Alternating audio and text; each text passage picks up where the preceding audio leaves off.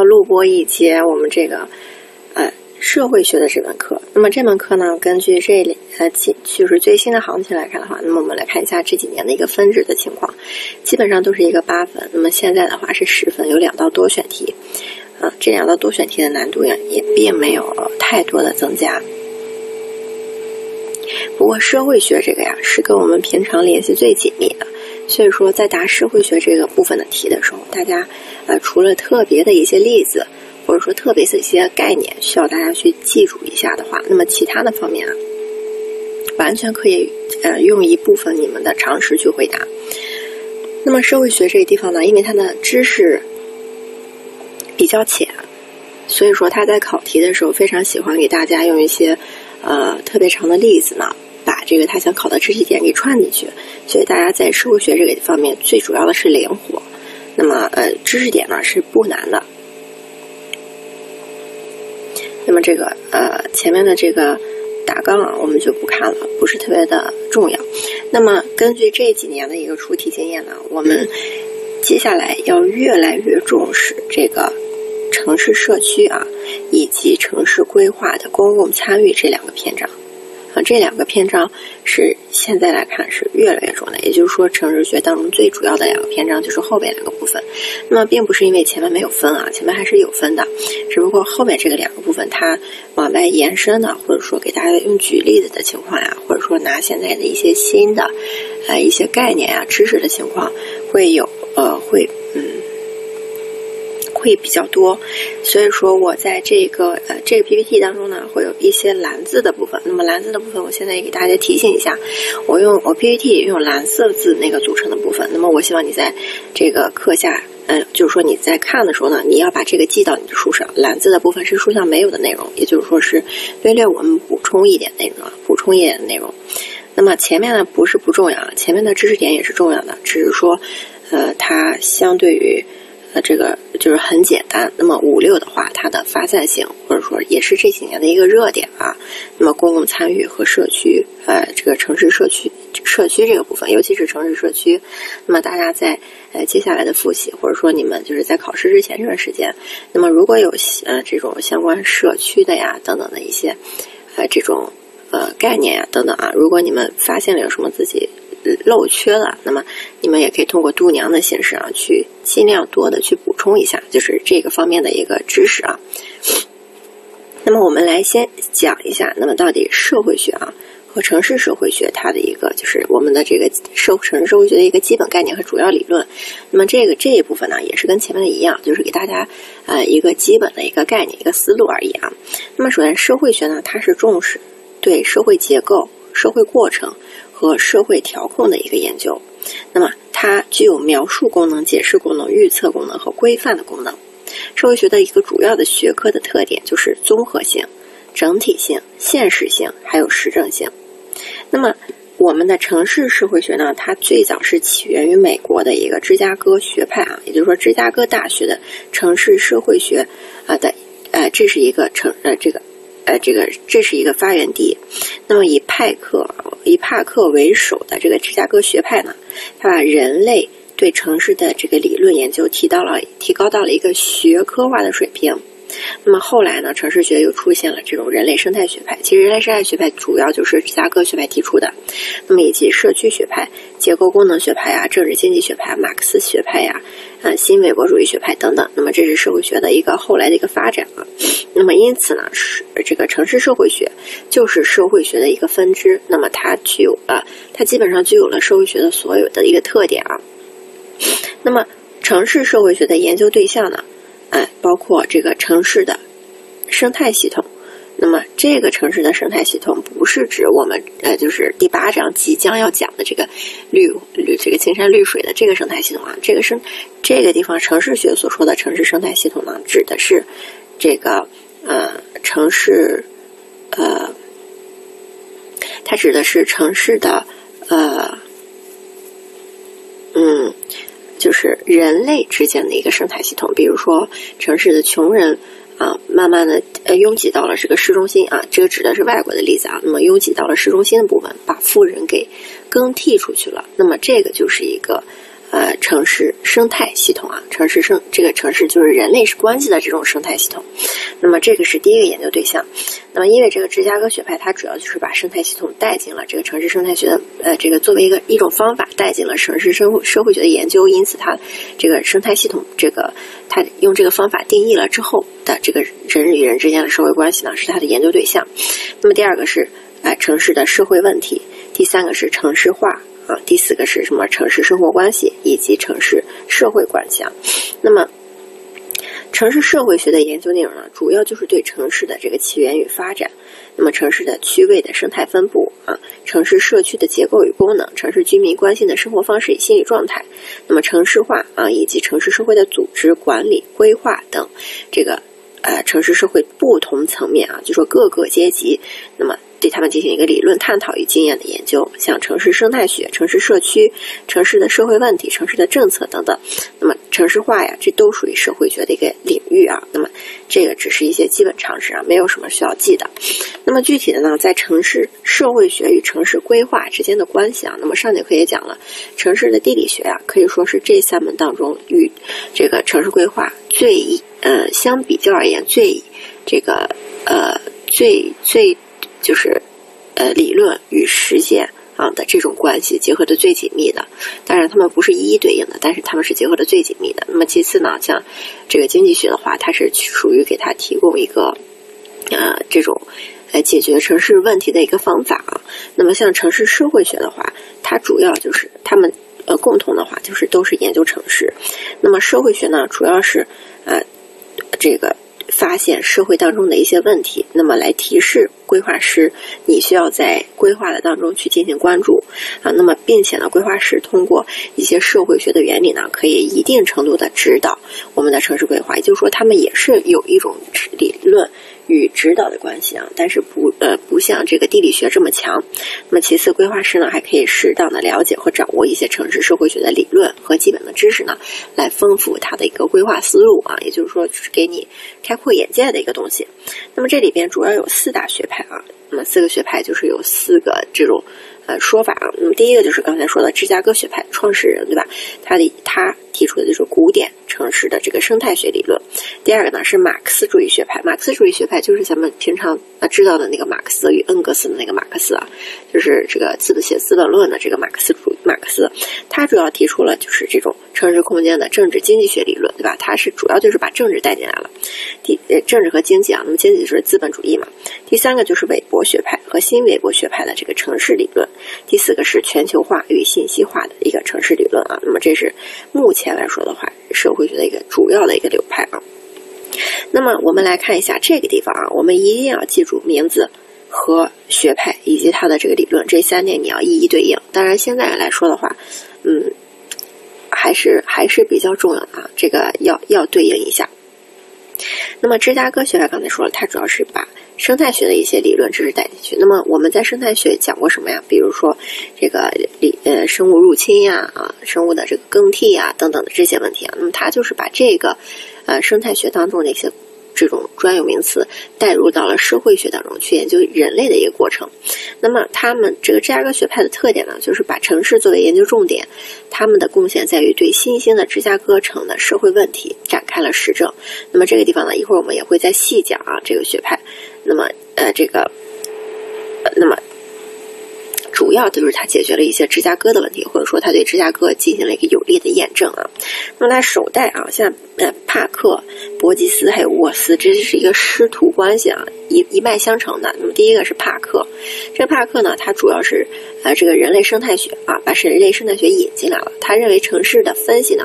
本身就是一个生物的过程，那么存在竞争啊。那么我们以前在学生物的时候，生物课的时候你也知道，生物课提出来的什么适者生存，对吧？呃，这个物竞天择，那么这就是一种竞争关系。因此，它其实就是把城市分析啊，呃，城市呢分析是一个空间改变和重组的过程，那么是一个文化的过程。城市从市中心向外扩展的过程当中呢，分成了不同的区域。那么，然后在这个各个区域当中呢，就包括了人口的集中呀与扩散呀，那么这个功能的这种中心化呀和去中心化、分异、入侵入和接替，就是指人类，人类就是一些生物。那么这个生物在这个社会空间里边怎么去哎，就是入侵到另一个就别的物种啊，或者说别的阶级的层次，那么把它们替换掉啊。那么帕克主要是把这个给引进去了。那么像伯吉斯啊，伯吉斯的这个地方一定要记住伯吉斯和同心圆理论啊，他提出的著名的同心圆理论啊。那么他同样也是在这个因为一脉相承嘛，这是师徒与师师傅和师师啊这个徒弟的关系啊，所以他也是依据这个帕克提出的这个竞争理论啊。那么，呃，这个得到的这个呃同心圆的模型，那么它的核心思想呢，就是城市的持续发展是源于人口的压力。那么上面的那个人啊，像帕克，他只是把是这个呃人生态人类生态学，就是把生态学啊引入到了社会学当中啊。那么提出了竞争很重要。伯吉斯呢是在竞争的基础上提出了，那么这个竞争最大的压力是来自于什么呢？是来自于人口的压力啊，人口的压力。那么他把，那么当然了，他画了一个同心圆的模型，那个模型我们也是很重要要记住的，这个地方就不讲了，我们一会儿在那个模型当中再具体去看啊。那么第三个就是说，哎，这个图孙对吧？他主要是提出了城市性的问题。那么伯吉斯呢，他只提出了这个人口的压力，到底是人口的什么方面的压力？哎，就由他的徒弟提出了，像人口的规模呀、人口的密度，还有人口的意志啊，这三个因素的相互关系呢，都导致了啊这个。呃，这个社会学的这个阶层呀，或者说不公平啊。那么这个是芝加哥学派。第二个学派刚才说了，就是我们熟悉的马克思啊。这个马克思主义学派呢，呃，他提出的是城市空间的这种政治经济理论啊。他是把城市的政治经济学引到了社会学当中啊，因为政治家嘛，对吧？那么他呃，这个。那么他的这个主要的代表人物啊，就是这个列夫·菲尔，还有这个哈维啊。那么这个呃，这个呃，这个列列列，这个这个小列呢，他是对已有的城市呢，这个理论呢，呃，已有他是认为已有的这个城市理论，也就是说刚才的那个城市理论啊，这个生态学这个，忽视了塑造城市空间的这种社会关系、经济结构。和不同人这个团体间的政治对抗，因此他们其实就是把政治和经济给纳入进来了。那么他们认为城市空间是政治的，是资本主义的产物。那么因此呢，这个呃应该考虑一种在资本主义社会里，呃社会空间这个。呃，社会里呢，空间被生产以及生产过程中的矛盾是如何产生的？那么这矛盾是靠什么产生呢？就是靠不同的阶级啊，这个政治因素的加入。那么资本主义国家的它的这种金钱至上的这种感觉啊，那么这个是呃，就是。像这个小列呢，他是把政治经济学引进来了。那么像这个另一个啊，像哈维的话，他就是具体了啊，像讲了一下。那么在城市当中，具体的这个资本的积聚呀、循环流呀，以及这个资本的增值啊，到底怎样改变了我们的这个社会？怎样发生了经济斗争、阶级斗争啊？那么二战之后的话，哎，这个大家也可以看到，主要在二战之后呢，强调了止于资本主义生产下的这种。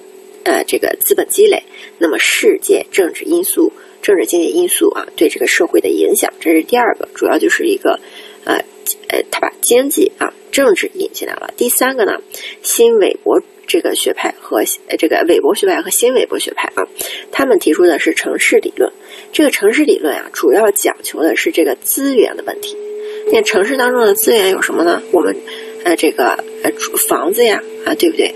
那么像这个空间呀，啊，就是说你到底拿的是哪块地？那么它其实就是讲求了具体的资源啊。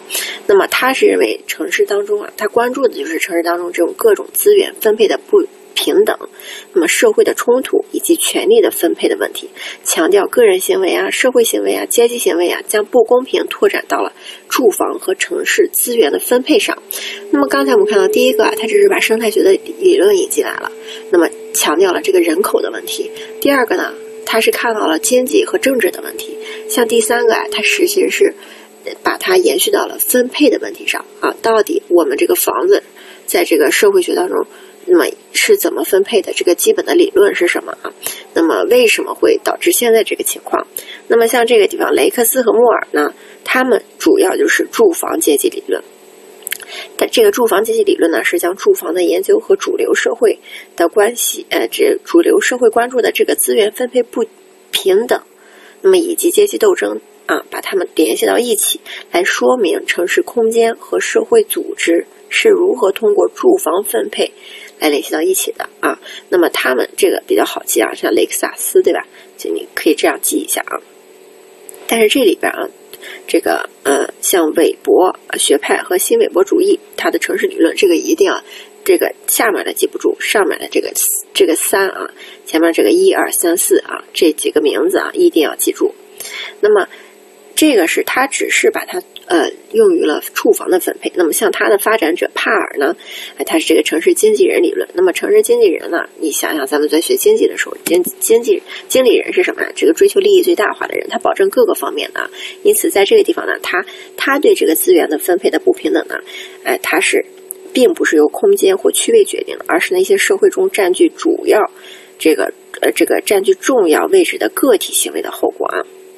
那么它的这个分配啊，就不单单是住房了，而是对这个呃整个城市的空间与区位的一个分配了啊。那么来看来发现了这个不平等的原因是什么啊？是这个个人行为和权利的问题啊，是个体行为和权利的问题。这是第三个。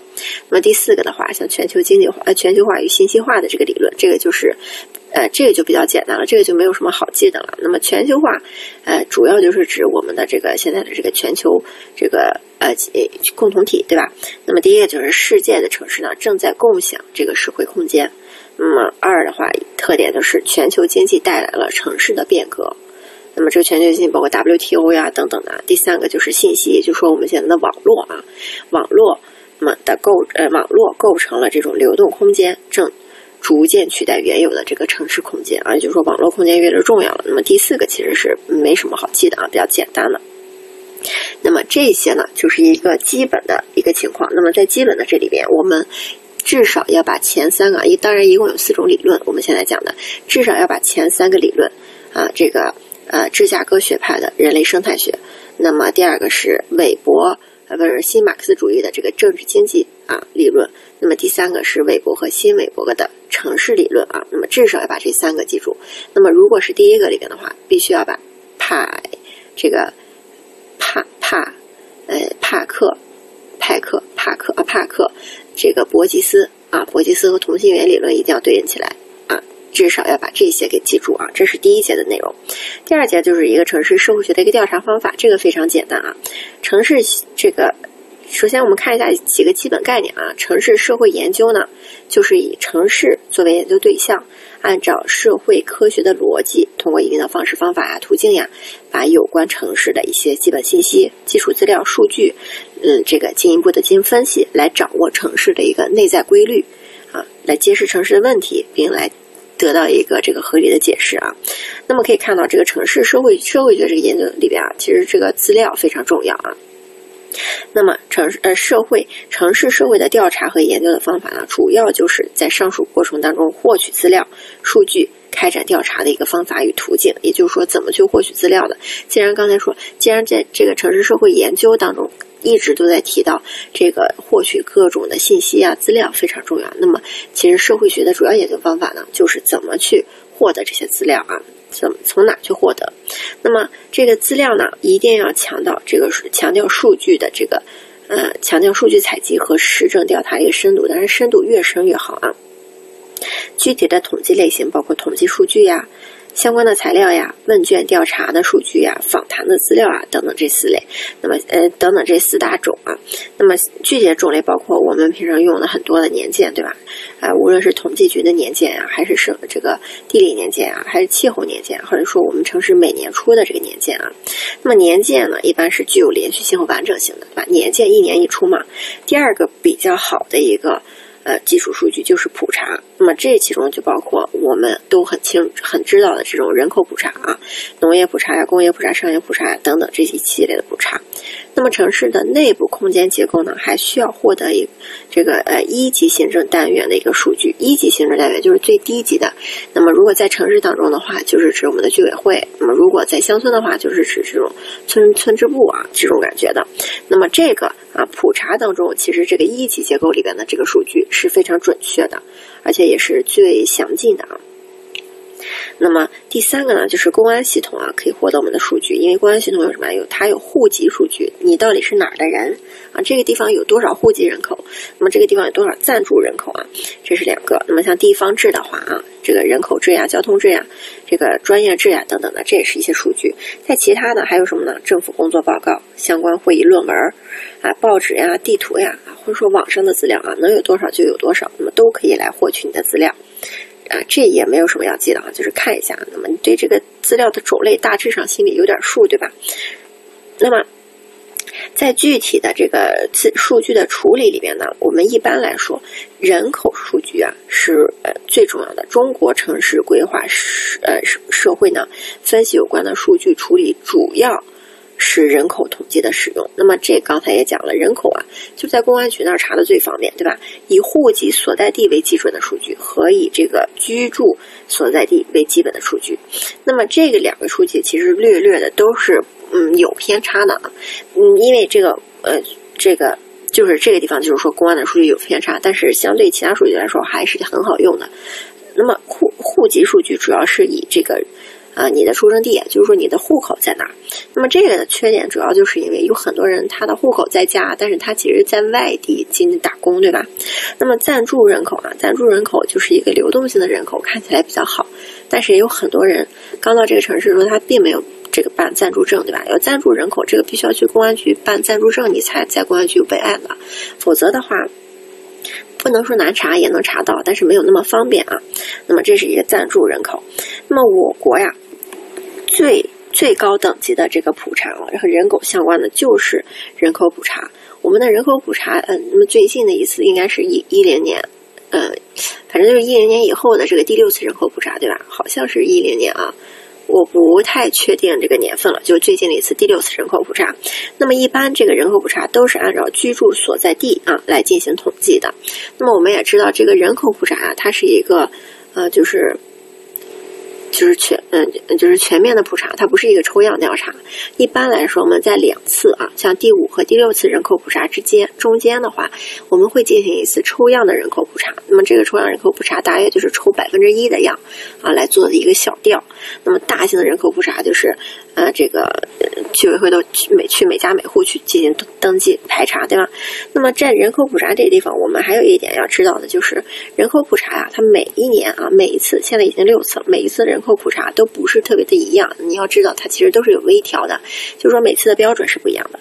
那么这个例子啊，这个例子不需要记啊，只是给大家看一下。像这个例子，那么这是第四次人口普查的例子。那么这个人口普查啊，信息非常广，对社会的分析很有用。那么他当时第四次人口普查的时候呢，他调查了常住在本县啊，就是说常住在本地的一个户口，哎，常住在本地，户口也在本地的这个。这个数是多少？那么常住在本地但户户口在外地的啊，一年一年以上，这个是多少？常住在本地不满一年，那么离开户口登记一年以上的啊，在哪儿？那么呃，这个常住在本县呀，户口待定的，以及。去国外学习的啊，这个户口。那么后来在第五次的时候呢，就把这个改成半年了，改成半年了。那么第六次的话，呃，改动不是很大啊，但是它每一次都会有改动，这个主要是让大家知道一下啊。那么，呃，这个是一个人口普查。那么就是说，刚才那数据啊，里边最重要的是人口数据。人口数据最好的普查就是人口普查。那么刚才也说了，在社会调查当中，除了普查之外，还有一个就是问卷调查，这个方法也特别好。也是特别常用的一个方法。一般啊，是问卷调查，主要有四个步骤。第一个步骤就是问卷的设计，第二个步骤呢是问卷的发放与回收，第三个是问卷的处理与数据库的建设。也就是说，嗯，这个回收过来之后呢，对这个问卷进行编号呀、分类啊、统计啊，然后输入到这个数据库啊。简单的可以是 Excel，那么呃复杂的可以是 SPSS 等这些分析软件啊。你再复杂一点，你输入到什么 My My Lab 里边什么都可以啊，随你。那么第四个呢，就是这个问卷数据的使用，就说真正的调查结果是什么？那么在问卷的这个呃设计当中啊，我们要有几个问题是需要注意的，就是哎这个地方就需要你稍微注意一下了啊，就是这这算是一个重点啊。那么上面这三个，呃，这这个书上有啊，这个蓝字书上有啊，这个不需要记啊。那么我记的时候我会再跟大家说的，就是需要你们笔记下来，书上没有的内容。那么这四个，首先这四个是什么？你要知道啊，这是多选题喜欢考这种东西啊。那么，嗯，不过社会学这个多选题啊，它要它要结合实际的例子要多一点啊，它不会像前面地理啊或者说经济啊考起来那么简单，就是那么直接。那么在这个。调查问卷的设计的时候呢，我们要知道调查问卷的这个调查内容有什么呀？一个是基本属性，你到底是一个是男是女啊，多大年龄啊？啊，这个这这属于基本属性。那么其次就是你的研究内容啊，你的研究内容就是你比如说你想调查这个呃居民的收入呀，与他的这个家庭。呃，这个有几辆车的关系啊，等等啊，那么这些才就是你的，你具体你要研究什么，那么就属于研究内容。但是无论怎么样，一定要有基本信息，呃，这个年龄啊、姓名呀，呃，就是和你相关的这种基本信息啊。那么在调查问卷这个呃。这个调查问卷呢，主要分为两种类型啊。第一个是封闭式的调查，封闭式的调查主要就是指单选多选题。那么这个也知道，单选多选题啊，不是靠你自己发挥的，所以说它其实是把答案给你固定住了，所以它叫做封闭式的调查。开放式的就是填空题啊，你自己发挥，你想写什么就写什么。那么这个呢，你这两种方式你也可以看到，如果是选择题的这种方式，非常便于统计。所以说，而且它是封闭式的答案，就是说你想问什么和你想得到。哪几个方向的答案都是你固定的，那这样说的话，它的针对性很强，效效率也比较高，那么便于最后的统计分析。那如果是填空题的话啊，且不说你要读题，还要还要看一下你能不能认识别人的字啊。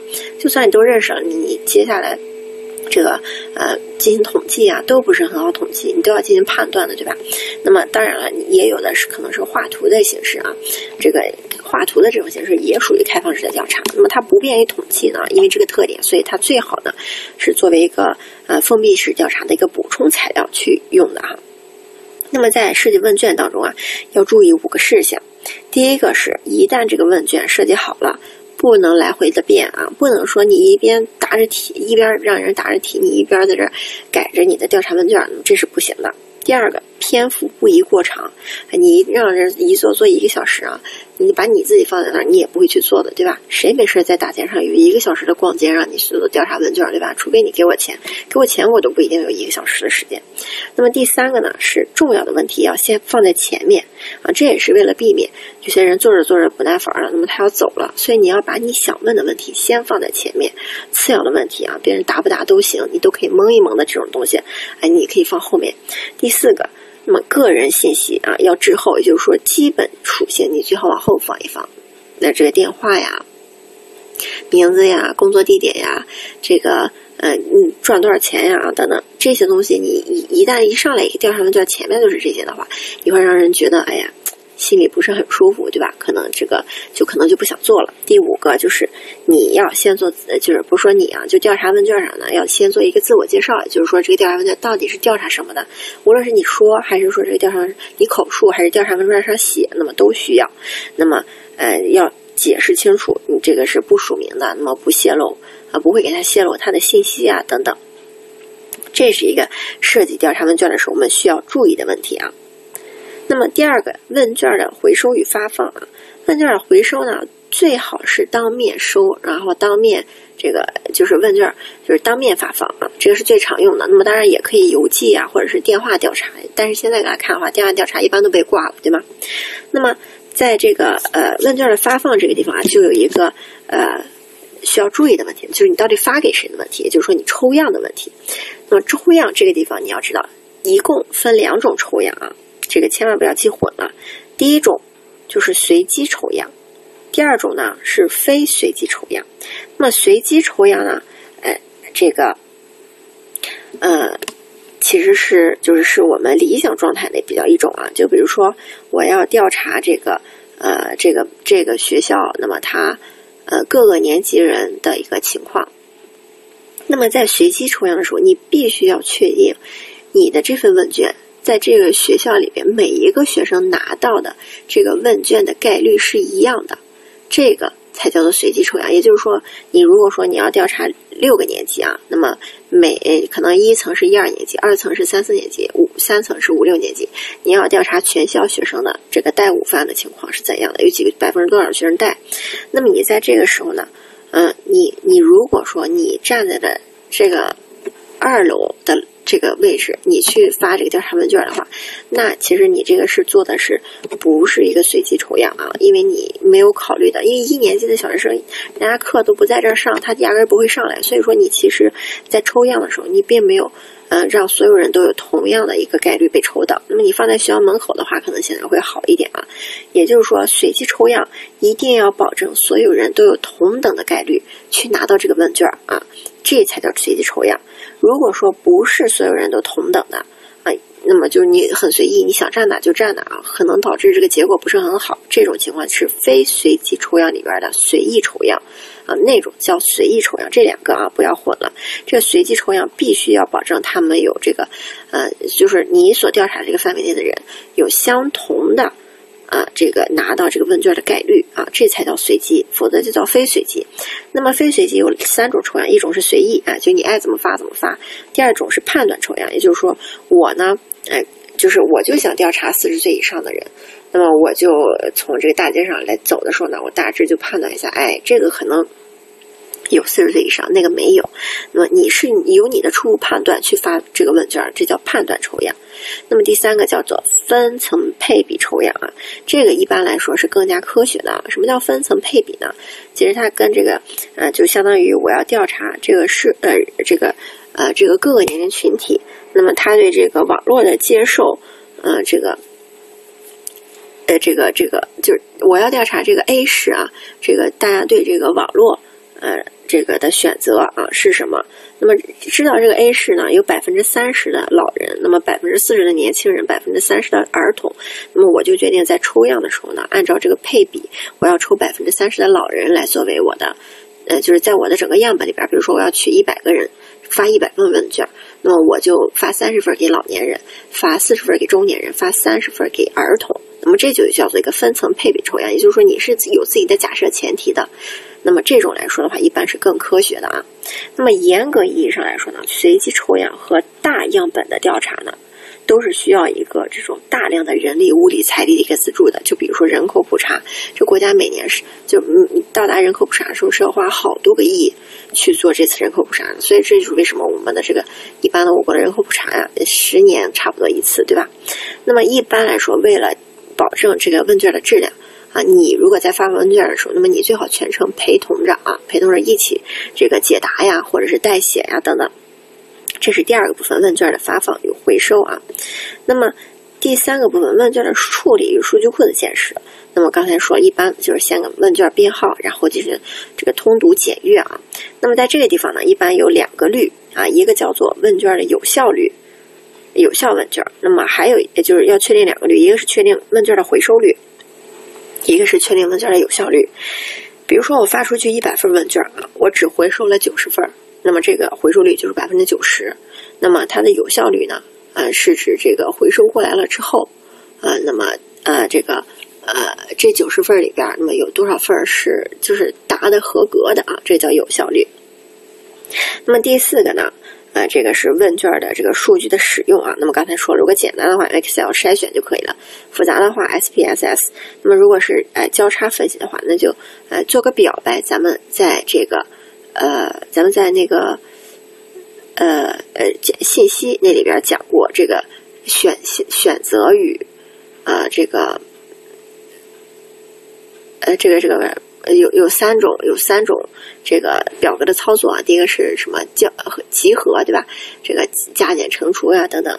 你还可以把两个表合到一起呀，对吧？合并啊，等等啊。那么就可以用这种交叉分析，就属于就是这种关系数据表里边的那么一个属性，对吧？呃，这个一个这个呃项目啊，项目。那么这个就是这个就可以这样用啊。那么这个问卷这个使用这个地方很简单啊，就是看一下而已。那么除了那么刚才这个问卷，除了问卷的形式呢，我们还有一种形式叫做访谈。访谈呢，就包括呃普通访谈啊、深度访谈，还有质性研究方法。质性研究方法其实就是深度访谈啊，基本上不能说完全一样，但是他们质性研究。那么一会儿我们讲到那儿再说啊。我们来先看一下什么是部门访谈。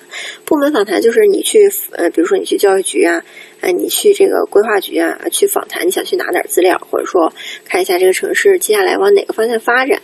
那么你去访谈访谈啊，那么一般都是由你所在的部门开具一个这个呃介绍信啊，然后给这个规呃给这个规划局，然后他们派人来接受你的访谈。那么，呃，一般来说呢，访谈的主要程序包括介绍背景呀，以及此行的重点。那么，跟这个负责人或相关业务员介绍一个大体的情况，那么并回答重要的问题啊。那么，这个课题组的其他成员呢，来进行一个讨论或者说提问，最后尽可能的索要或者是购买文字材料及相关材料，并留下联系方式啊。那么，在这个访谈当中呢，一般切忌冷场。啊，这个部门访谈一般没什么会考啊，就是知道这个东西就可以了。那么切忌冷场，哎，这个留下联系方式，建好建立良好的关系。所以说，在这个访谈里边呀，其实无论怎样啊，就是你能跟人家打的。火热这是最好的，打得越火热越好，因为打得越火热，你能获取的资料就越多。那么它的意义呢，就是短时间内可以宏观把控一些这个方向问题。这这就是相比较刚才的调查问卷来说，调查问卷其实还是有很多不准确的。就是你去调查这个普通人的，你要调查很多份，你才能知道他们的大致方向。但是你如果去规划局的话，你想了解这个城市未来的发展方向啊，那么。他可能三两句话就给你把这个未来的这个情况给梳理顺了，所以说，但是它的第一个好处，短时间内就可以宏观的把控，那么这是一个访谈的好处。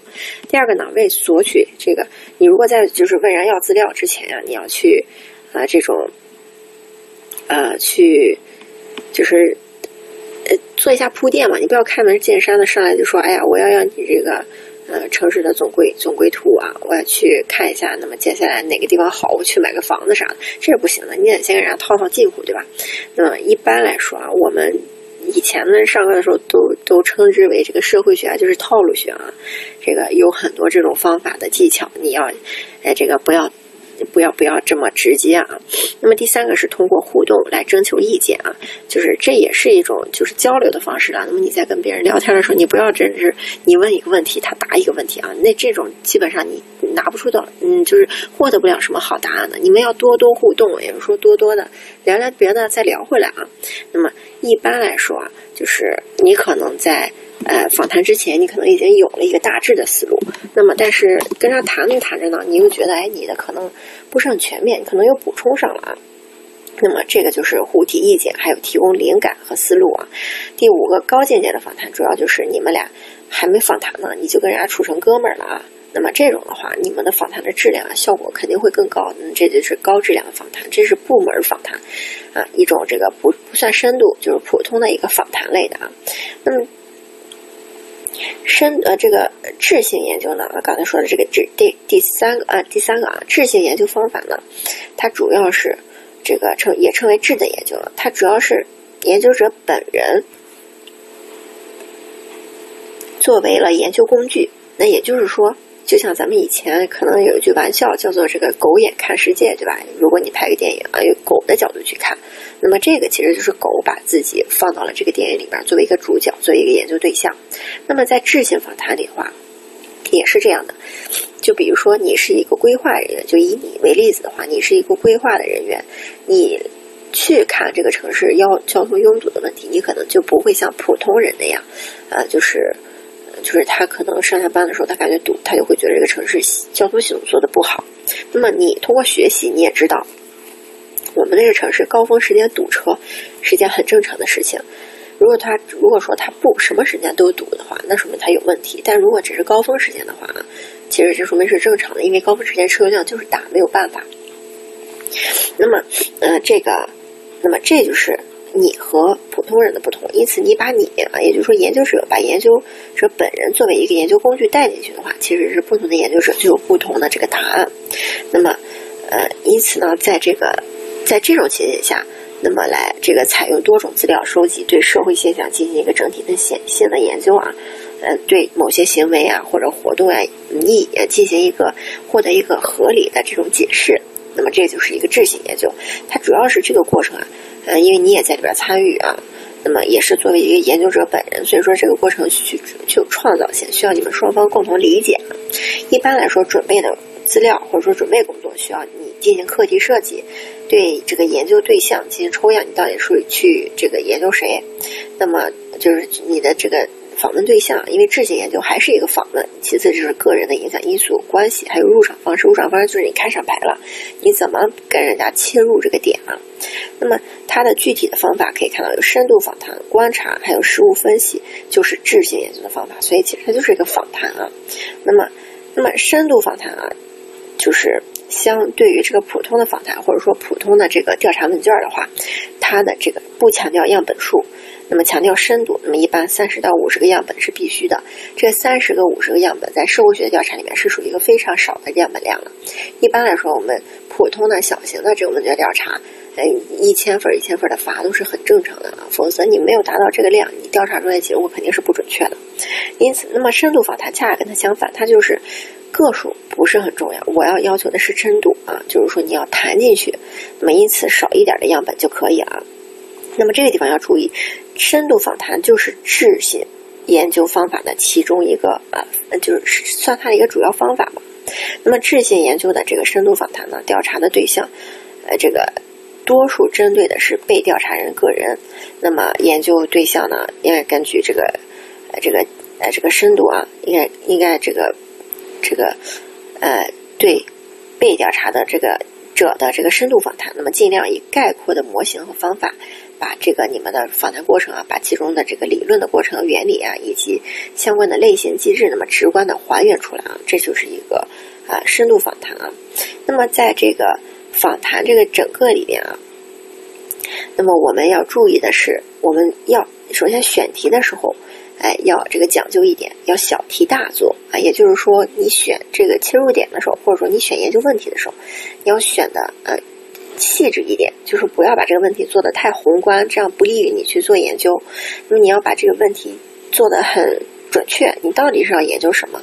把它拿准了，拿死了，然后啊，我们具体做的时候再把它给铺开，不是说把这个问题铺开，而是说把你的方法铺开。那么最后得到一个精确的好的答案，这是选题。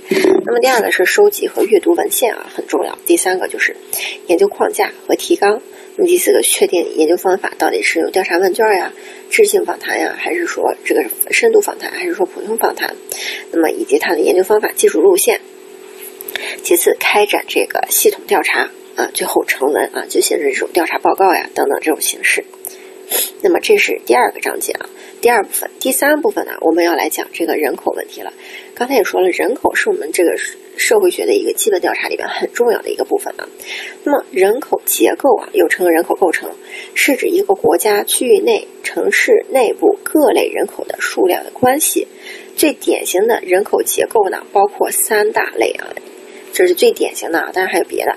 包括性别结构、年龄结构和素质结构。那么素质结构，如果说广义的话，它既包括你的这个思，就是修为啊，也就是既包括你的文化知识水平，也包括你的身体素质啊。那么我国的话，一般我们都是狭义的啊，只说它的这个这个文化水平啊。那么这个地方千万不要忘了，人口结构啊，来有三大部分组成：性别、年龄和素质。那么性别的话呢，我们一般。是以男比女啊，也就是说是以一百个人啊，一百个女人。如果说有一百个女人的话，那么将有多少个男人？那么这个也就是说，如果这个比例是一百零五的话，说明男人多五个啊。那么我国现在的人口比呃男女比差不多就是一百零五啊，最近刚刚降到一百零五。那么呃这个正常的这个性别比一般是在九十二到一百零六的啊。呃，这个这个范围内都属于正常的，所以可以看到我国这个人口男性性别比啊，其实是刚刚呃降到了一个算是比较正常的一个情况啊。那么我们这个地方要知道，这个呃这个人口呃这个就是性别问题啊，它会带来很多问题。第一个问题就是婚姻的问题，婚姻挤压就是由于人口呃这个呃就是由于性别结构的这个。呃，不正常造成的，呃，像这个婚姻挤压有纵向和横向。那比如说，如果说男人多了的话，那么四十岁的男人他就可以找二十岁的女朋友，对吧？那么二十岁的男人找多大的女朋友呢？他又不能去找未成年人，所以这就带来一个纵向的挤压。那一般来说，四十岁啊、五十岁啊或者三十多岁的人跟十二十来岁的小年轻比的话，他们又有钱，可能又成熟，对吧？那么因此，呃，这个。这个就会导致纵向挤压，纵向挤压。那么什么是横向挤压呢？比如说城市当中，城市当中，如果说这个男孩他找不到这个城市里的呃这个呃老婆，他可能会找一个郊区的，对吧？那郊区的男人他要找哪儿老婆？找一个农村的，农村的这富富富村，那么找一个穷村的，那么这个时候就来问题了，穷村的男人去哪儿找对象呢？对吧？就没有了，这就属于一个横向的挤压，横向的挤压。因此，婚姻的挤压是两个方向的。那么第二个呢？这个这个这个性别的这种结构，它是一种社会陋习啊，它就是重男轻女的思想。那么这个地方我们要知道，这个是重男轻女的思想呀，并不是。虽然我们大致上看啊，一般来说，呃，这个文化素养比较高的地方，它可能会稍微弱一点。但是，呃，对，就是重男轻女、重男轻女的思想可能会弱一些啊。但是，那么有的同学也可能觉得，哎，这个有钱的地方可能就会弱一些啊。那么一定要摒弃这种思想。一般来说的话，有钱的地方啊，不一定没有重男轻女的思想。比如说像，呃，福建呀、东广东呀等等的这些地方啊。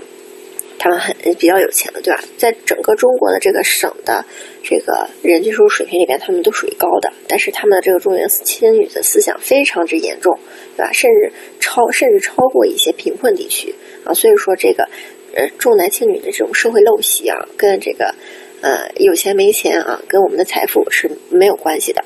第三个。人口的迁移啊，或者是流动导致人口结构的这个发生变化，这个主要就是指外来务工人员啊。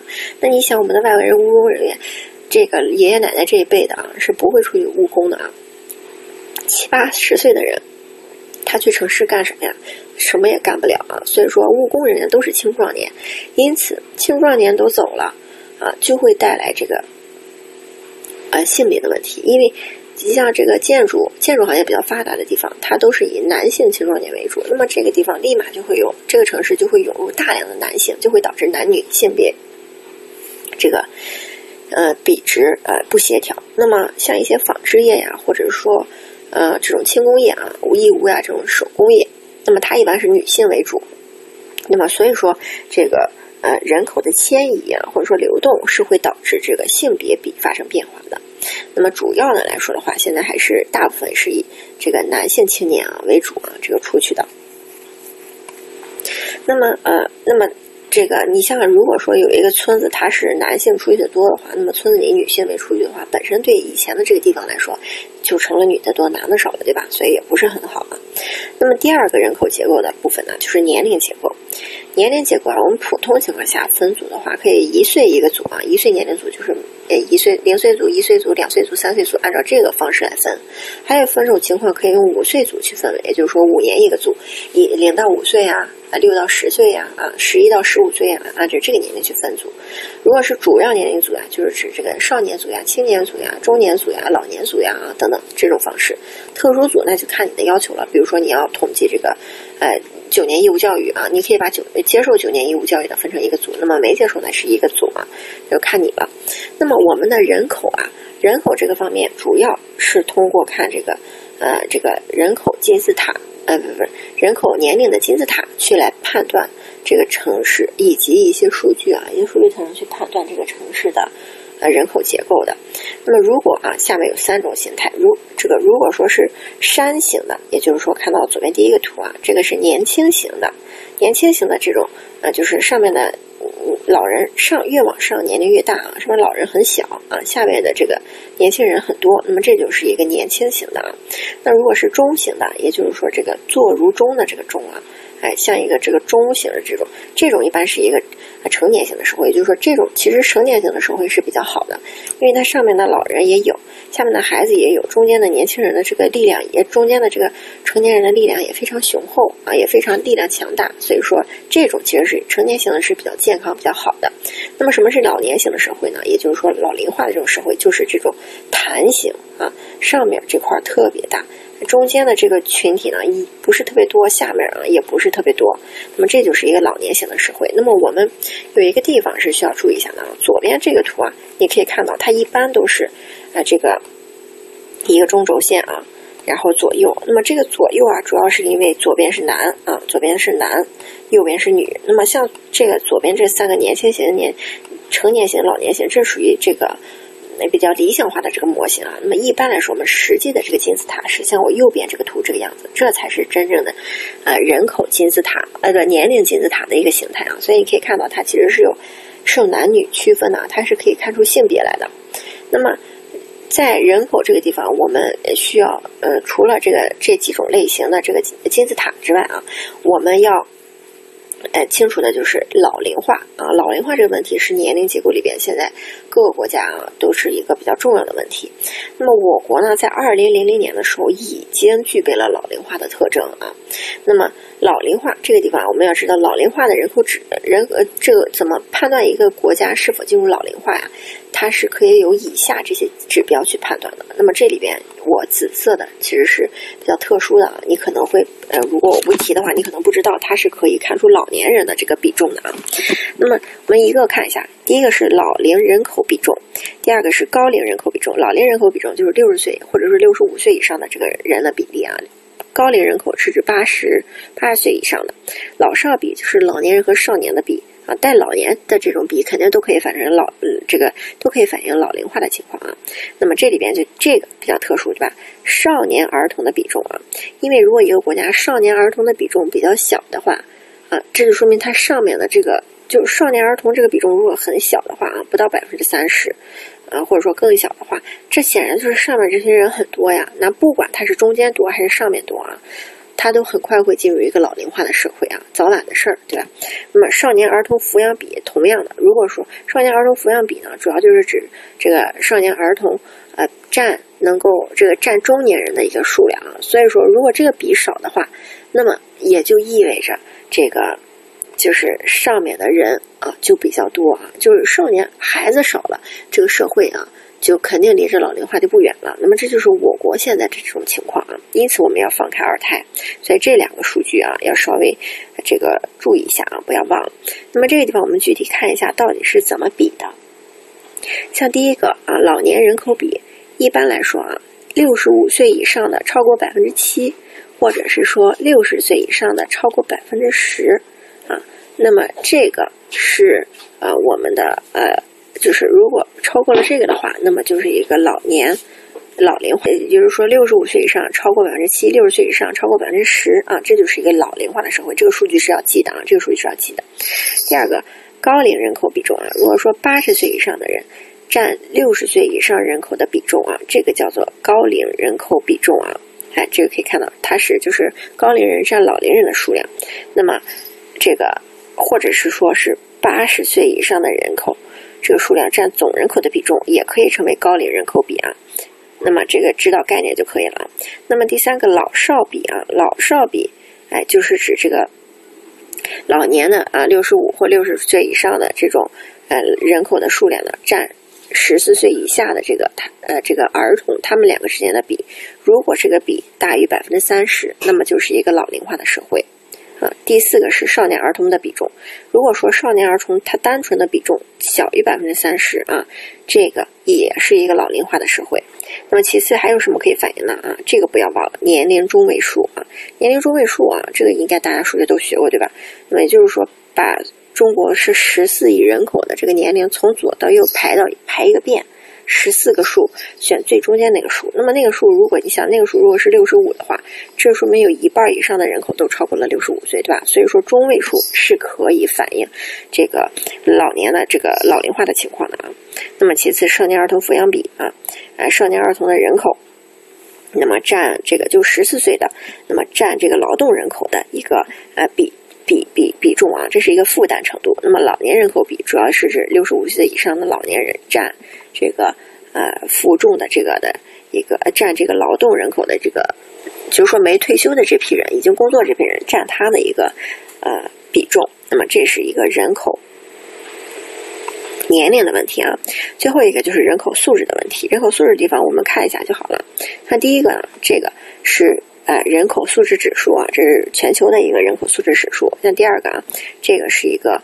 呃，经济和经济相关的，那么它没有中文名啊，我们要记的话就记这几个字母就好。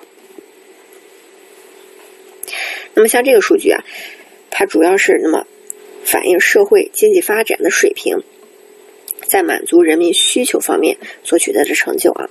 那么这个是因为我们人口素质呀，要谈到素质啊，这个人肯定要吃饱饭的前提下啊，如果没吃饱饭的话，没有素质的，对吧？就是。这人要先有了基本的物质基础，才能有这个社会的发展啊。那么因此，啊，这个经济的这个情况，其实是可以反反映一定的人口素质的。那么第四，这个最后一个呢是人类发展指数啊，那么它是来测量这个呃这个呃。发展中国家一个摆脱贫困的状况啊，这三个就看对前面这几个字母有熟悉就好了哈，后面不需要记啊，不需要记。那么这个地方呢，我们需要啊掌握的啊，是我下面画的这个啊，这不下面是蓝字，请把这个蓝字记下来啊，蓝字记到你的书上啊，书上没有，你想记哪儿都可以啊，无所谓。那么呃，我们来先来看一下城市规划规划当中的人口结构啊，一般我刚才也说了，我国的人口素质啊，都是指这个。呃，狭义上的，也就是说居民的科学文化素养。那么，如果说我们在这个调查统计的时候，统计的是文盲和半文盲的数量，也就是说这个人识不识字了，那一般都是与失业的这个统计率有关啊。就是来统计失业人口的时候，才会，呃，就失业比率的时候才会来。统计相关的这个数据。那如果说我们是统计大学以上学历啊，大学以上学历是指本科及大专以上啊，这一般都是和高新技术产业有关啊。那么像这个，就看这个城市的这个发展的这个潜力了。那么一般的话，我们现在国内的话是北京的这个高这个大学以上的人口学历是最多，好像是超过百分之三十。上海的话是百分之二十一左右啊。那么这个这个是呃。这个大学人口一定是高新技术。那么如果是中学啊，中等教育，也就是说中学了，中学一般都是义务教育，义务教育啊。那么它一般就是与职业啊，与职业技术教育有关啊，与职业就是这种蓝领啊之类的有关。那么这个地方我们要来知道一个，呃，就是补充一个概念啊，叫做非正规就业。非正规就业是什么呢？是指没有签订劳动合同，但已形成劳动事实的关系。的就业关系就叫做非正规就业。那么我们要知道正规正规就业和非正规就业差在哪儿？就差一个合同上。那么这个合同是有什么用啊？它有一个约束啊、管制的作用啊。那么这个篮子啊，你们最好记在书上啊。这算是一个小补充啊，小补充。非正规就业。那么城市人口的这个问题啊，主要就是这三大问题。第一个是人口老龄化的问题，第二个是流动人口的问题，第三个就是失业的问题啊。那么流动人口的话，这个地方第一个我们必须要记住，就是中国老龄化的特点是什么样的？每一个国家的老龄化的特点是不一样的。你像日本啊，日本它是一个就是老龄化非常严重的国家，它就是一个重负老龄化啊，因为它。呃，这个呃，就是成年人的负担很重。就目前而言啊，我国目前而言还是轻负老龄化啊。呃，我国是少子老龄化、轻负老龄化，还有长寿老龄化和快速老龄化。那么，我国之所以是轻负的呀，是因为你像我们在六十年代啊，我们父母或者说五十年代，我们父母这一批人，他们现在还没有退休，有的，对吧？就是因此，他们还属于一个社会主力，他们这一波人的这个人口数量是非常大的。但他们生的孩子像我们是怎么样的？一般都是独生子女，或者是家里最多两个孩子，对吧？那么因此，我们是因为孩子突然的减少导致的这个老龄化。那么我们是少子老龄化。那么因为他们还没有退休啊，所以说他们，呃，供上面是他们五六个姐妹一起供，呃，一个两个老人，以及每他们。那么自己供自己的孩子也就才一个孩子，对吧？所以说他们这波人来说的话，负担还不是很重。如果一旦他们过了六十或六十五的时候，那么我们的我们成了这个这个负担的主力的时候，那个时候我们可能就是一个重度老重负老龄化，因为我们上面有这么多的这个呃老人需要养。那么我们下面又有孩子，我们现在还放开二胎了，对吧？我们下面可能有两三个孩子啊。那么这就是一个重负，但是一定要记得，我们现在还是一个轻负老龄化啊，不要记混了。我们是少子老龄化、轻负老龄化、长寿老龄化。那么这个你你不能去跟发达国家比啊，你去跟非发达不发达国家，像这个呃非洲呀或南美啊等这种热带地区啊，他们的这个年龄平均可能在五十多，呃不到五十啊，四十多。那么我们的这个。常识，呃，我们的这个年龄应该是中国的年龄应该到了六十多啊，不知道到不到七十，好像到七十了，对吧？其次，我们国家是一个快速老龄化的，因为我们是突然啊，因为计划生育断了这个子，所以说它是一下子进入了这个快速老龄化的这个这个这个特点啊。那么这是中国的老龄化。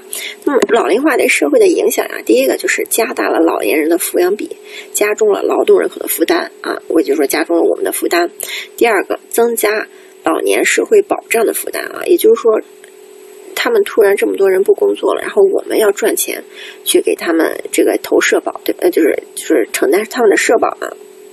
进而增加了政府的负担。那么第三个是老龄化对经济增长和劳动生产率的提高。啊，是以消极作用的，因为这个老老年人大家也知道，一旦这个产业转型呀，或者说需要新技术的时候，那么他们接受新鲜事物的能力是有限的啊，因此他们对这个劳动生产率的提高是其实是有消极作用的。第四个是产业结构的调整啊，也就是说刚才说，如果从这个第二产业转到第三产业啊，那么从这个呃原来的店这个实体店转到了这种网店的话，这种产业这个。结构的调整其实也不适合老年人的这个发展啊，因此对这个也有影响。那么第二个第二大问题是流动人口问题啊，流动人口也就是说这个城市务工人员从农村啊转移到城市，从农村转移到城市是我国现在主要的一个转移方向啊。那么这个它积极的作用就是增加了城市的劳动力，对吧？增加了物资还有文化的交流啊，不同地方的人都在这儿嘛。那么它的消极作用就是破坏性别结构，对吧？刚才说了年龄结构。啊，因为年轻人都出来了，对吧？所以家里什么都是老年人，所以破坏了原来的这种老年结构不好啊。那么第文化水平一般偏低，那么务工呢，大家也知道，一般都是过来呃盖楼呀，或者手工业呀、房地产呀等等啊，这种对城市基础设施造成负担。因为这城市建基础设施的时候是按照这个户籍人口去做的啊，那么对这个流动人口我们没法进行管控。嗯，很有可能一下就来很多啊，那么影响计划生育啊，这个现在不太需要。那么像以前的话，那流动人口啊，他本来计划生育处都是在他们家啊，负责看着他的，他一出来啊，城市也不知道他来了，管不了他。那么农村的话，也就跟不上来啊。那么其次就是增加犯罪，这是流动人口带来的问题。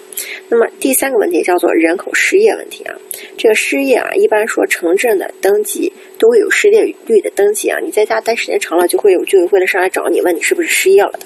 那么一般来说啊，嗯，很多人因为面子也不会去说，或者说你会说你正在找工作呀，啊，马上就找到了或者找到了啊。所以说这个失业登记啊，其实只能反映一部分的失业人口，有很多人其实是登记不上的。那么这个失业其实有三大类型啊，第一个是结构性的失业。结构性的失业，就像东北啊，现在就是属于这个反哺东北老工业，对吧？他们从一大批国企的厂子啊，无论是鞍钢呀，还是说大庆油田呀，呃，这个矿业呀等等这一些啊，他们从这个一下子呃，这个国产的这个不太行了，那么导致了就是产业调整，导致了一个失业啊。这个就是一个结构性的失业，第二种呢叫做摩擦型的失业啊，摩擦型的失业就比如说上海啊，就是或者说北京也可嗯可以嗯可以啊，就是属于这种呃这个人流更替的太快了，一些新技术，就比如说你二十来嗯本科或者研究生刚毕业的时候，你去了北上海工作，你混了十年之后，到你三十五四十岁的时候，你突然感觉就是嗯年轻人又新的一波力量又来了，新的知识又进来，你已经跟不上了。那么这个叫做摩擦型的事业，就是说你不是在不断学习的，但是这个社会在不断的推进的。所以说这种事业你也可以看到，如果你不是一个特别上进的人啊，你就不要去一线城市了啊，压力太大。那么上海除了有摩擦型事业，它也有结构性的事业。比如说在上个世纪的时候，那么上海以前是以轻工业啊、纺织业为主的。那么当那批老的纺织厂突然转变，那么上海作为改成了一个金融中心之后，呃，那么这个。在那个时候，上海也是有一个结构转型的事业的啊。那么，因此现在上海有很多老工业这个厂，那么现在都在做这个艺术化的处理，在艺术艺术化的改造，对吧？那么那个就是因为上海的结构性实业是剩下的这个剩下的那个区域啊，工业区。那么。这个，因此说这个失业这个部分啊，一个城市可以同时有几种失业类型啊。第三种失业就是纯失业了啊，贫困性失业，就是说没有厂子在那儿，就像这个资源型缺水一样啊，先天不足啊。比如说西藏呀、宁夏呀，像这种地方，天生就就没太有什么就业机会啊。这是第三种失业。那么接下来呢，我们讲第四章啊，就是社会这个阶层的问题啊，社会结构。那么先来看第一个，就是社会的分层啊。社会的分层是建立在法律或者是规则结构的基础上，已经制度化、比较持久稳定的社会的不平等体系啊。当社会不平等已经形成了结构或者是制度化以后，那么才会出现社会分层啊。那这个其实说白了就是这个，呃，就是这个这个有阶级的诞生了啊。那么这个地方呢，这个理论基础卡尔马克思啊，就是马克思啊，就是马克思与恩格斯啊，他们是好朋友的那个马克思。马克思主要就是提出了阶级理论啊。马克思除了写了《资本论》，再就是这个就是阐述了这个阶级的问题啊。那么这个就是呃社会呃这个呃阶层啊，社会阶层这这个字儿打错了啊，社会阶层。那么这是呃马克思。马克思这个部分啊，那么这个学派还有一个新马克思，就后来在马克思之后发展了之后，就是成了赖特啊，这个名字也很好记，对吧？但这个名字不用记啊，这个就看一下就好。这个是马克思的一个阶层呃阶级理论啊。那么到后来的话，马克思韦伯啊，这个人叫韦伯，不要记马克思啊，这个不是上一个马克思。那么这个韦伯呢，他是提出了这种啊多元社会的这种分层理论啊。那么马克思呀，他提出的这个阶级理论啊，他是。就是把资本拿出来，他认为资本啊是这个导致人类分层的一个主要原因啊，就是指一元论了啊。那么像韦伯的话，他提出了是多元社会分层理论。他这多元是哪多元呢？就三种：财富、威望和权力啊，这三个都会导致社会分层。那么我们现在来看的话，我们社会的确是多元分层啊。那有钱人啊，富二代叫做财富，对吧？官二代叫做权力啊。威望的这个啊，社会威望啊，这个不一定是有钱还是有权啊，所以说其实是应该是多重标准的这种啊。那么在社会阶层分异的这个地方啊，我们要知道社会阶层为什么会发生分异啊？就说它分异的动力是什么？第一个肯定是钱的问题了，对吧？收入差距啊，收入差异还有贫富分化，那么这会导致阶级分层。第二个是职业的分化啊，这个我们可能是会忽略。那比如说我们大家都是在呃这个。呃，我们的这个建建设行业，呃，来工作啊，像规划师、建筑师的话，其实你们的工资也不会太高，对吧？咱们的工资，像刚毕业的这个同学，五六千，拿，六七千，那么好一点的可能拿到一一万啊，也就差不多了。当然，你的领导不算啊，就普通的这种话头的话，就差不多了，对吧？一两万，那么。像和我们工资差不多的还有谁啊？比如说搬砖工人，我们其实都在一个系统里边，都是在盖房子，或者说都是在修路。那么他们的工资呢？哎，其实差不多也可以都达到一万多的啊，一万多的。但是由于我们的职业不同，你明显就要高级一点啊，那么他们要低级一点，这就是职业的分化。那么职业的分化也会到来带来社会阶层的分异啊。第三个就是劳动市场的分化，也就是说分割劳动市场。分为初级市场、四级市场啊。初级市场呢，是指比如说一些校招呀，或者说社会上一些猎聘网呀等等这些高级的招聘、精英招聘，它就属于初级市场。四级市场就是咱们一般的劳动就业市场啊。嗯，也就是说，初级市场其实就是大学、大大学这种以上的这种。那么次级市场是什么呀？就是这种呃非文盲。嗯，就是这种普通的职业教育出来之后的这个市场，所以说这个不同的就业市场啊，劳动力市场也会带来分级。那么第四个就是权力的作用和精英的一个产生会带来分级啊。那么这个这个权力的作用啊，精英的分层啊，主要就是两类啊。有些人认为呢，这个市场的呃，这个我们社会当中的精英啊，其实是在不断更替的。那么也就是说，这个有的人呀，借着东风就发展起来了，他就成为了新的精英。那么老的人就老的精英就没有了，也可能有的存在，有的没有了。那么这是一种理论，就是他们认为这个新诞生的精英是新人，和老的精英没有关系。还有一种呃这个理论呢，是感觉应该是权力持续精英循环论啊，就是说这个新的精英呀。嗯，他只是老的精英的这个孩子而已。就是说，他们这群精英呀，之所以能在不管是产业结构转型啊等等时候，先获得了第一手的资料和资呃这个知识，之所以新贵能先发展起来，是因为他们本身就有一个良好的环境。那么，他们本身就比我们普通人呢，能够获取更多的资源，得到更多的信息，因此他们才有机会成为新贵。所以说，第二种理论就是说，这个哎，富二代的孩子。其实富二代的爸爸妈妈其实也是富二代啊，就是是这种循环的啊。那么这是呃四种啊这个社会阶层呃分异的一个动力是什么？这个必须要记住啊，这四个动力啊，这四个动力。那么我国的一个社会结构啊，哎，主要基本上啊，我国社会阶层分为五个社会经济等级和十会十个社会阶层等级啊，这个自己去看一下就好了，四百一十六页啊，自己看一下就好了，也不用画啊，看完了就是知道是个什么玩意儿就可以了啊。那么我国社会结构问题的最大问题呢，哎，就是贫富差距和社会稳定的问题啊，贫富差距这个哎，其实也是经济学一直研究的一个比较重要的一个问题啊。那么市场经济啊，就是说我们之前说过，我们这个社会啊，主要靠市场或者说靠呃这个政府两手抓，对吧？那么如果没有政府的话，市场经济给我们带来的一个产物呢，就是呃新的富裕阶层的出现和中层。啊，中产阶级的成长，那么其实这个新的富裕阶层出现和中产阶级成长，对我们的社会来说是好的现象。这个阶层的人越多，这个社会就会越稳定啊。那么如果是一个。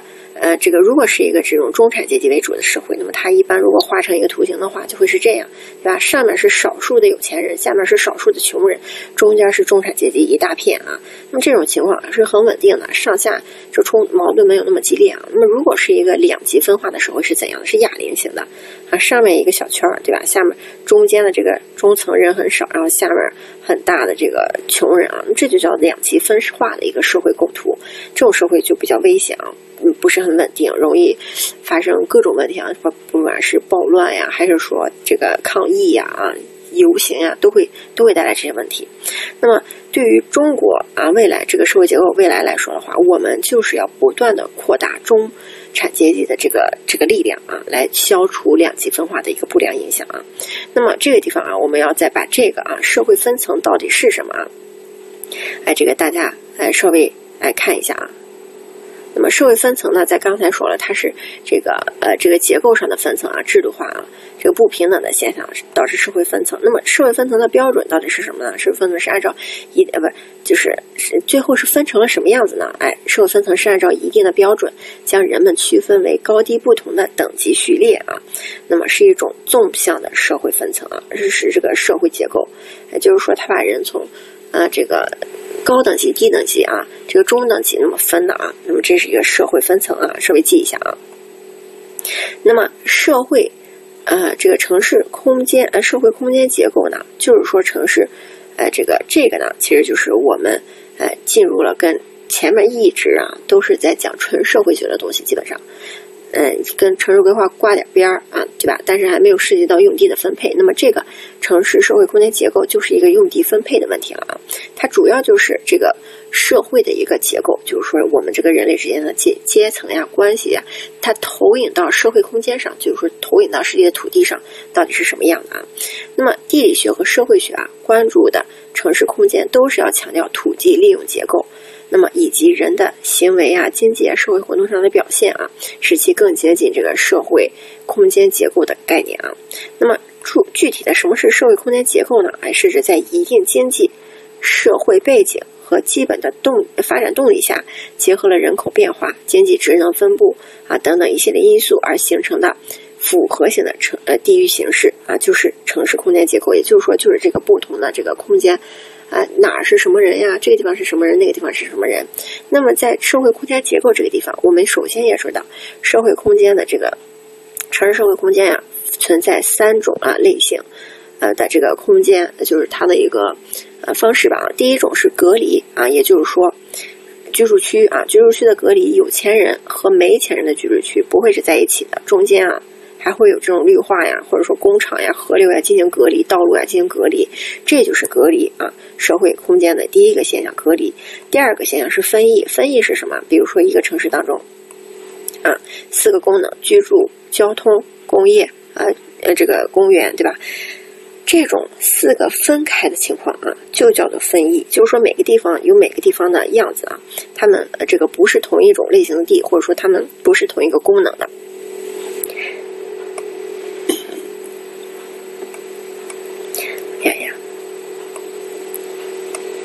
第三种呢，叫做空间极化啊，空间极化，啊，也就是说，城市的贫困阶层和富裕阶层在空间上的分化，就是空间极化啊，就是空间极化。那么，这个隔离来说的话，一般最明显的就是居住隔离啊。那么，城市的空间分异啊，主要就会带来这种不均衡的现象，就是某一个地区可能居住特别多，某一个地区可能商业特别多啊，这就属于一个不均衡的现象。那么具体这里边我们要记住的是，哎，这个伯吉斯的通心圆模型到底是什么？那么这个城市社会空间的结构模型呢，最早是在城市地理学当中使用的啊。这个芝加哥学派，对吧？刚才说了，芝加哥学派和人类生态学。那么伯吉斯也属于它的一脉传承啊，它主要是这种侵入和演替理论。那么这个时候大家可以打开书看这个图啊，我嗯，你们看一下是多少页啊？打开这个书看一下这个图，里边你们一定要把里边每一个区域都是什么样的住的什么样的人啊，这个要要看清楚啊。要看清楚，大致上的人要分好类。那么这个侵入啊演替理论呢，主要是随着人口压力的增大、房屋的上升、居住环境的恶化，市中心的人纷纷向外迁移，低收入的人呢，哎，这个住低收入的住户呢，向较高级的这个住呃住宅地带侵入啊，就是说穷人代替富人。那么而较高这个等级的住户呢，再往外迁移，那么这个。并有这个，并侵入到更高等级人的地带，那么这个一波一波的向外传啊，迁居，那么这就是一个侵入演替理论啊。那么我们看一下这个图啊，最中间的是一环，一环一般是这个什么是城市的重要的 CBD 啊之类的地方，对吧？这个这个啊是演替理论最后演化到最后的一个结果啊。那么这个二环呢，可以看到最后演替的结果是什么？二环就是一个过渡地带。那么其次它还有什么啊？这个是。哎，这个唐人街呀，唐人街在国外不属于一个高档地方啊，可以说是比较低档的。但是好一点的唐人街治安比较好，一般唐人街治安是比较好的，但是在外国人的心中，它不属于一个好地方啊，那属于贫民区一样。所以说，环环二环这个区域是一个贫民区，唐人街啊，这个贫民窟啊，那么这个红灯区啊之类的这种不太好的地方啊。那么黑人啊，你可以看到黑人是一个长条形，它从内到外都有。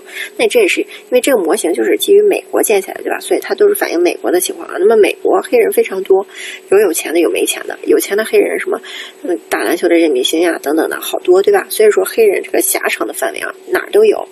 那么第二、第三环是什么？工人居住地带，工人就比里面的人要富裕啊。那么美国的这种资本主义社会，工人肯定要比这些流浪浪汉呀。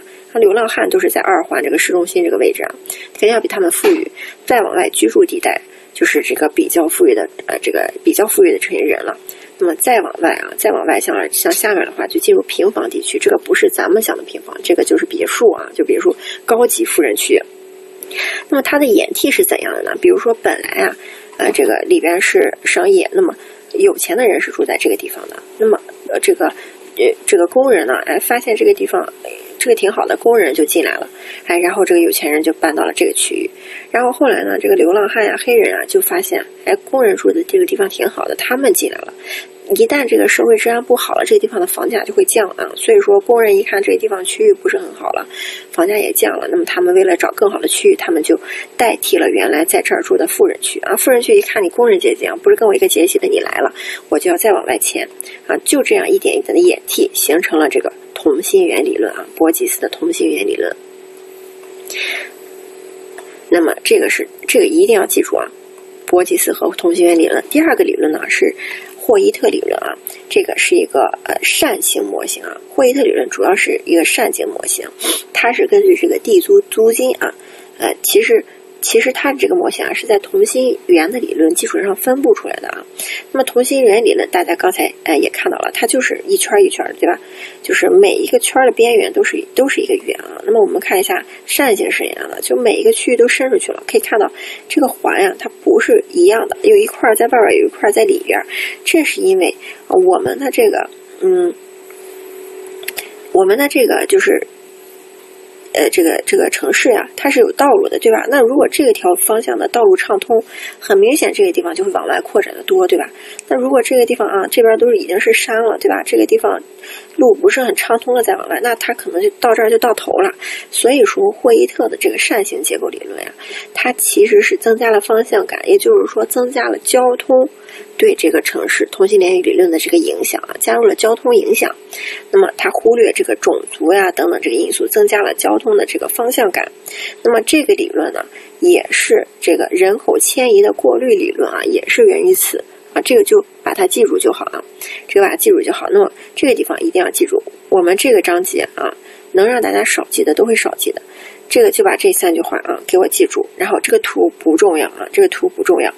那么在霍伊特理论这个地方，就是这三个图啊，这这三句话啊很重要。那么人口迁移过滤理论啊，其实跟前面那个差不多的啊，就是人口呃不断的进去，那么把这个穷人富人给过滤出来啊，筛选出来，然后这么分开啊。这是第二个，呃，一定要记住名字和这个理论啊，那么以及它的一个。呃，影响啊。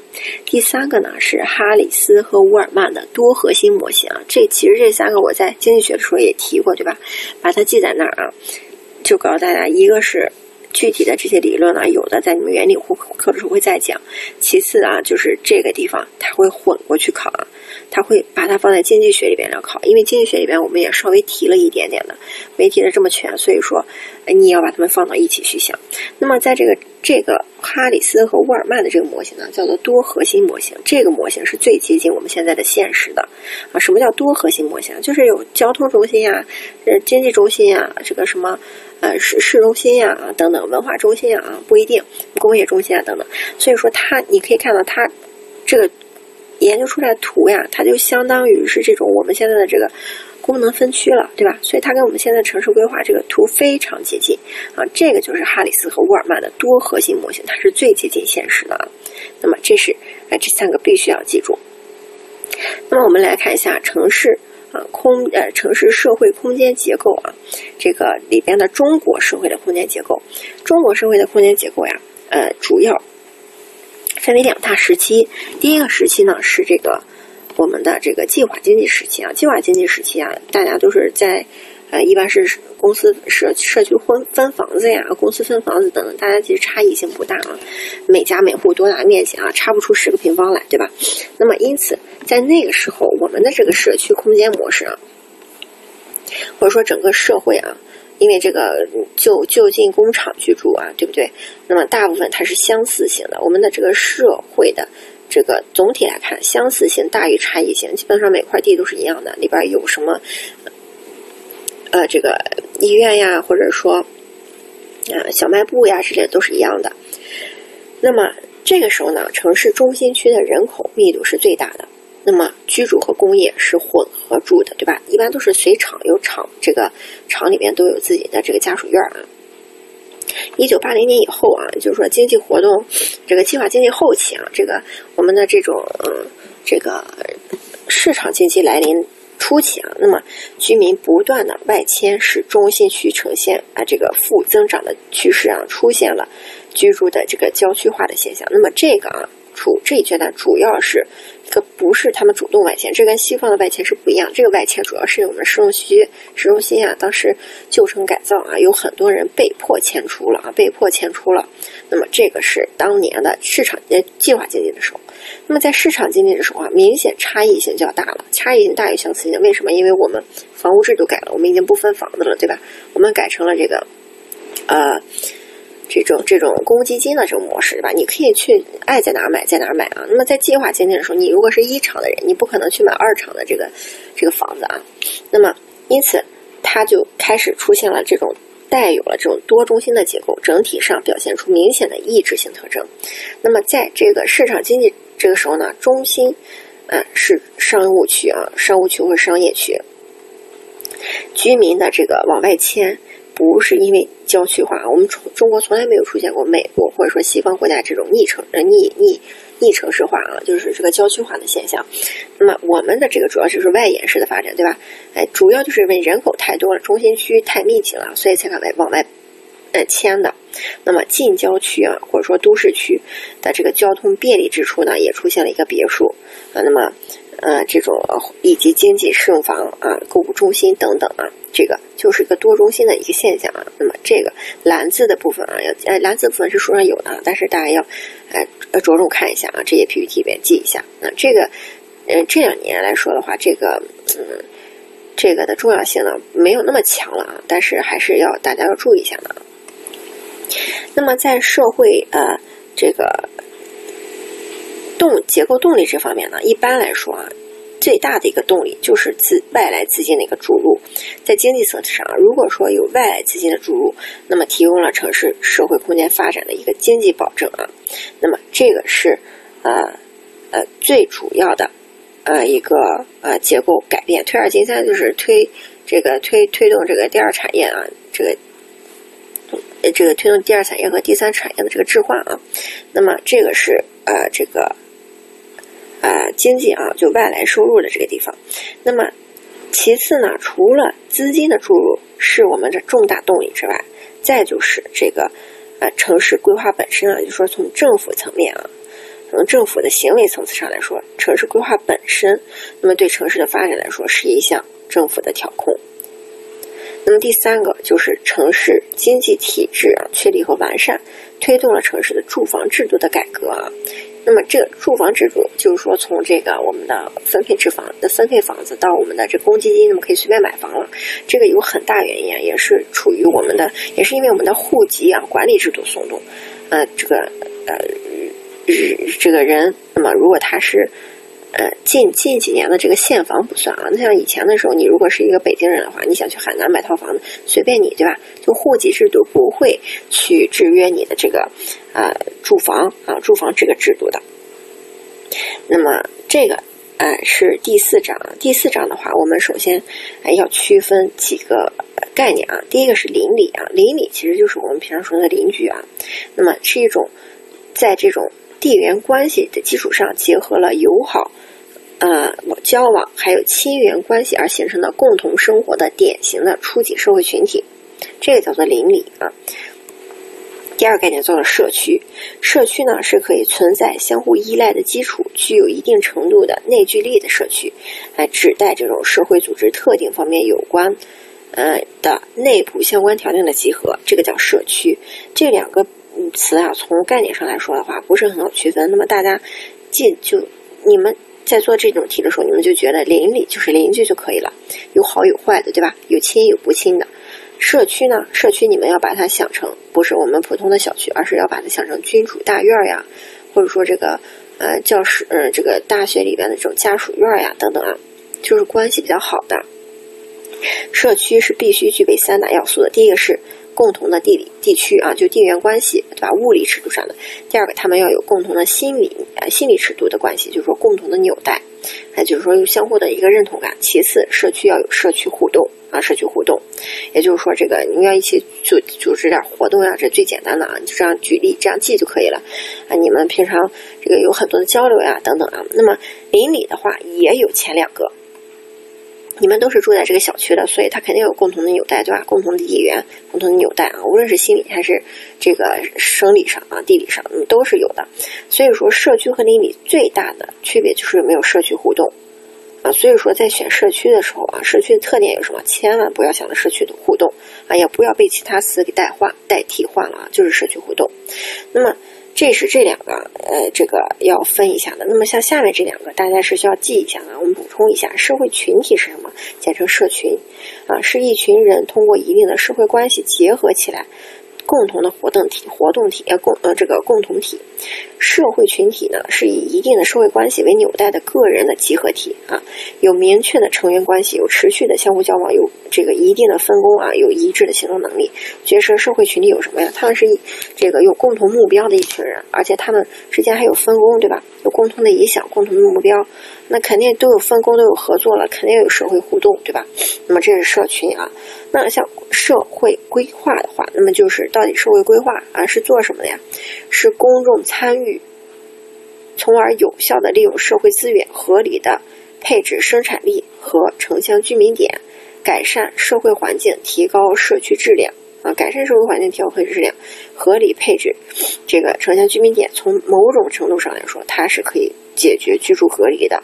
那么也就是说，刚才咱们讲了，是这个城市的这个分级啊，它会或者说。这个城市的一个呃社会学的一个分化分级，它会带来什么呀？隔离最主要的就是居住隔离，其次呢就是空间分布的不均匀，也就是说空间异化，对吧？就是各个地方就是有专门的功能。第三个就是它的一个呃这个计划啊计划。那么社区规划是可以这个解决啊一部分的，就或者说缓解这个隔离的问题的。啊，这个是刚才的两个。那么接下来呢，还有一个是概念呢，是社会排斥啊。社会排斥这个要记下来啊，是指某些人或某些地区遇到失业啊，这个技能缺乏、收入低下啊，这个住房困难的时候呢，这个案件高发环境，那么丧失健康以及家庭破裂等，这个这一系列问题的一些综合性问题。那么是所发生的现象，就叫做社会排斥。那么社会排斥包括什么呀？经济排斥，经济状况不好了，对吧？失业了。政治排斥啊，我这个地方我不认同你。文化排斥啊，文化排斥。呃，就比如说这个不同的宗教啊，那么关系排斥，因为关系不太好了。制度排斥啊，资本主义和共产主义，不是资本主义和社会主义啊，这种排斥。那么这是社会排斥啊，社会排斥。呃，这个要记一下啊，要记一下，把它记下来。那么这个地方呢，我们来说一下这个，再具体讲一下这个社会的权利啊。社会权利到底在谁手里呢？啊，这个就有两种理论啊，一种是精英论，一种是多元论。那么精英论就是觉得这个社会权利是掌握在少数人手里的，而多元论就认为并不是的，其实还是有很多人可以控制的啊。精英论呢就认为上层少数单一的权力精英。来控制我们的整个关系啊。那么其次，该权力的精英阶层呢，统治地方的社区，就这群人还有统治能力。那么第三个就是政治和民间的领导人物呢，都是该阶层的执行者。第四个就是该阶层与下阶层的民呃这个人民存在冲突。就说精英和普通人啊存在冲突，这个精英不是指你你们在这个社会里边也算是这个精英啊，但你们不是这个地方所说的精英。这个地方说精英是有权有势有声望的人啊。那么地方精英和国家精英呢，一般是存在着这种千丝万缕的关系的，也就是说官官相护，对吧？嗯，那么这个。啊，这个是精英论啊，这个要这五个啊，心就不用背住五言话，但是你要心中有数啊，选多选题的时候能选出来啊。那么研究方法的话是吧，声望分析法呀，职位分析法，这么咱们刚才也讲了，这个精英什么可以分精英啊？哎，这个职业的职业的不同是可以区分这个我们的这个层次的啊，就是阶层的啊。那么这个研究方法不需要记啊，看一下就好。那么什么叫多元论呢？就有的人啊认为。社会政治权利是分散在多个权呃这多个团体或个人的集合当中的，各个群体都有自己的权力中心。各个地方官员如果呃要有独立的地位的话，那么选民投票是可以控制他们自己想控制的政治家的。那这就是说，西方啊，比如说像美国的一些其他的这个州政府，他们自己选州长，对吧？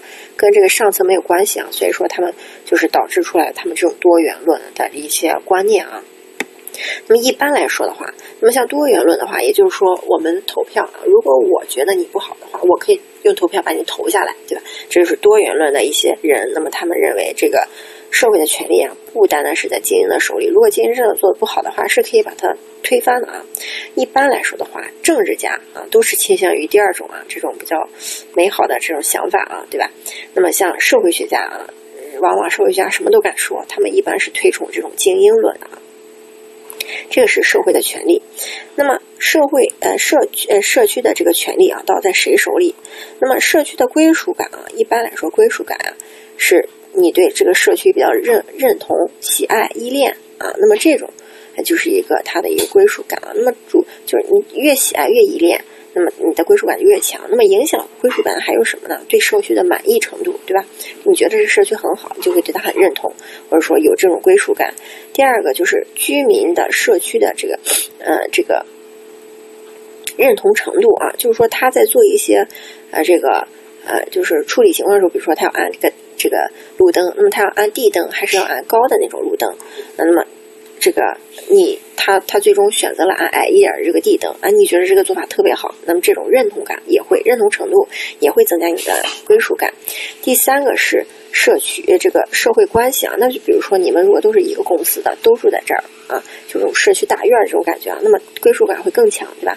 那么在居住年限越长啊，这个。这个居住年限也会影响他的一个感情啊，就是归属感的问题。其次就是你参加这个社区活动的多少啊。一般来说的话，但是我们一般朋友经常说啊，这个现代社会啊，大家对这个社区好像对邻居啊什么的都不太。不太熟悉了，对吧？社区存在感越来越小了。然而并不是这样。大家在看四百三十页这个书的时候啊，哎，一定要注意，它写的是现代社会的归属感呢。第一句话是，呃，有的人认为现在的社会归属感被减弱了。但是这段话后来还有个但是啊，所以说我们书上的观念是，现代社会的归属感不一定是被减弱了的，因为我们有了网络社会啊。我们网络这种虚拟社会其实是代替了现代社会的。那么虚拟社会，大家在 BBS 上呀，各种网站上呀，你们有非常紧密的关系啊。那么其次，它的这个社区的归属感啊跟年龄啊、受教育程度啊、居住年限啊都有影响啊。那么这个是啊归属感啊，一定要记住，它不一定是现代社会减弱了，因为我们现在社会有网络啊，有网络。那么这个。那么我们的这个社区的组织管理呢，首先社区啊，它的这个体系管理呢是比较健全的。那么组织管理，呃，这个健全，呃，职责，这个权限，职责是比较清晰的。那么，呃，这些呢都是基于国外的这个呃权限，呃，这个社区呢区分的啊。那么像在国外的话，非政府啊、非营利组织在社区中是发挥了很大的作用的。其次就是社区志愿者。啊，它也是有很大作用。比如说，我们现在的社区有很多这种给老年人送饭呀，或者说这个志愿医疗呀等等的。那么，这个都是它的一个呃呃这个社区里边的一个管理特点啊。那么，不要忽略这个非政府、非营利组织。那么，我们国内的话，大部分是这个呃这个。那大部分是这个居委会呀，或者说办事处呀啊等等的。那么在国外的话，一些社区里边的非政府营利组织啊是，呃，这个是比较多的。那么这个非政府非营利组织呢，它有好处的啊。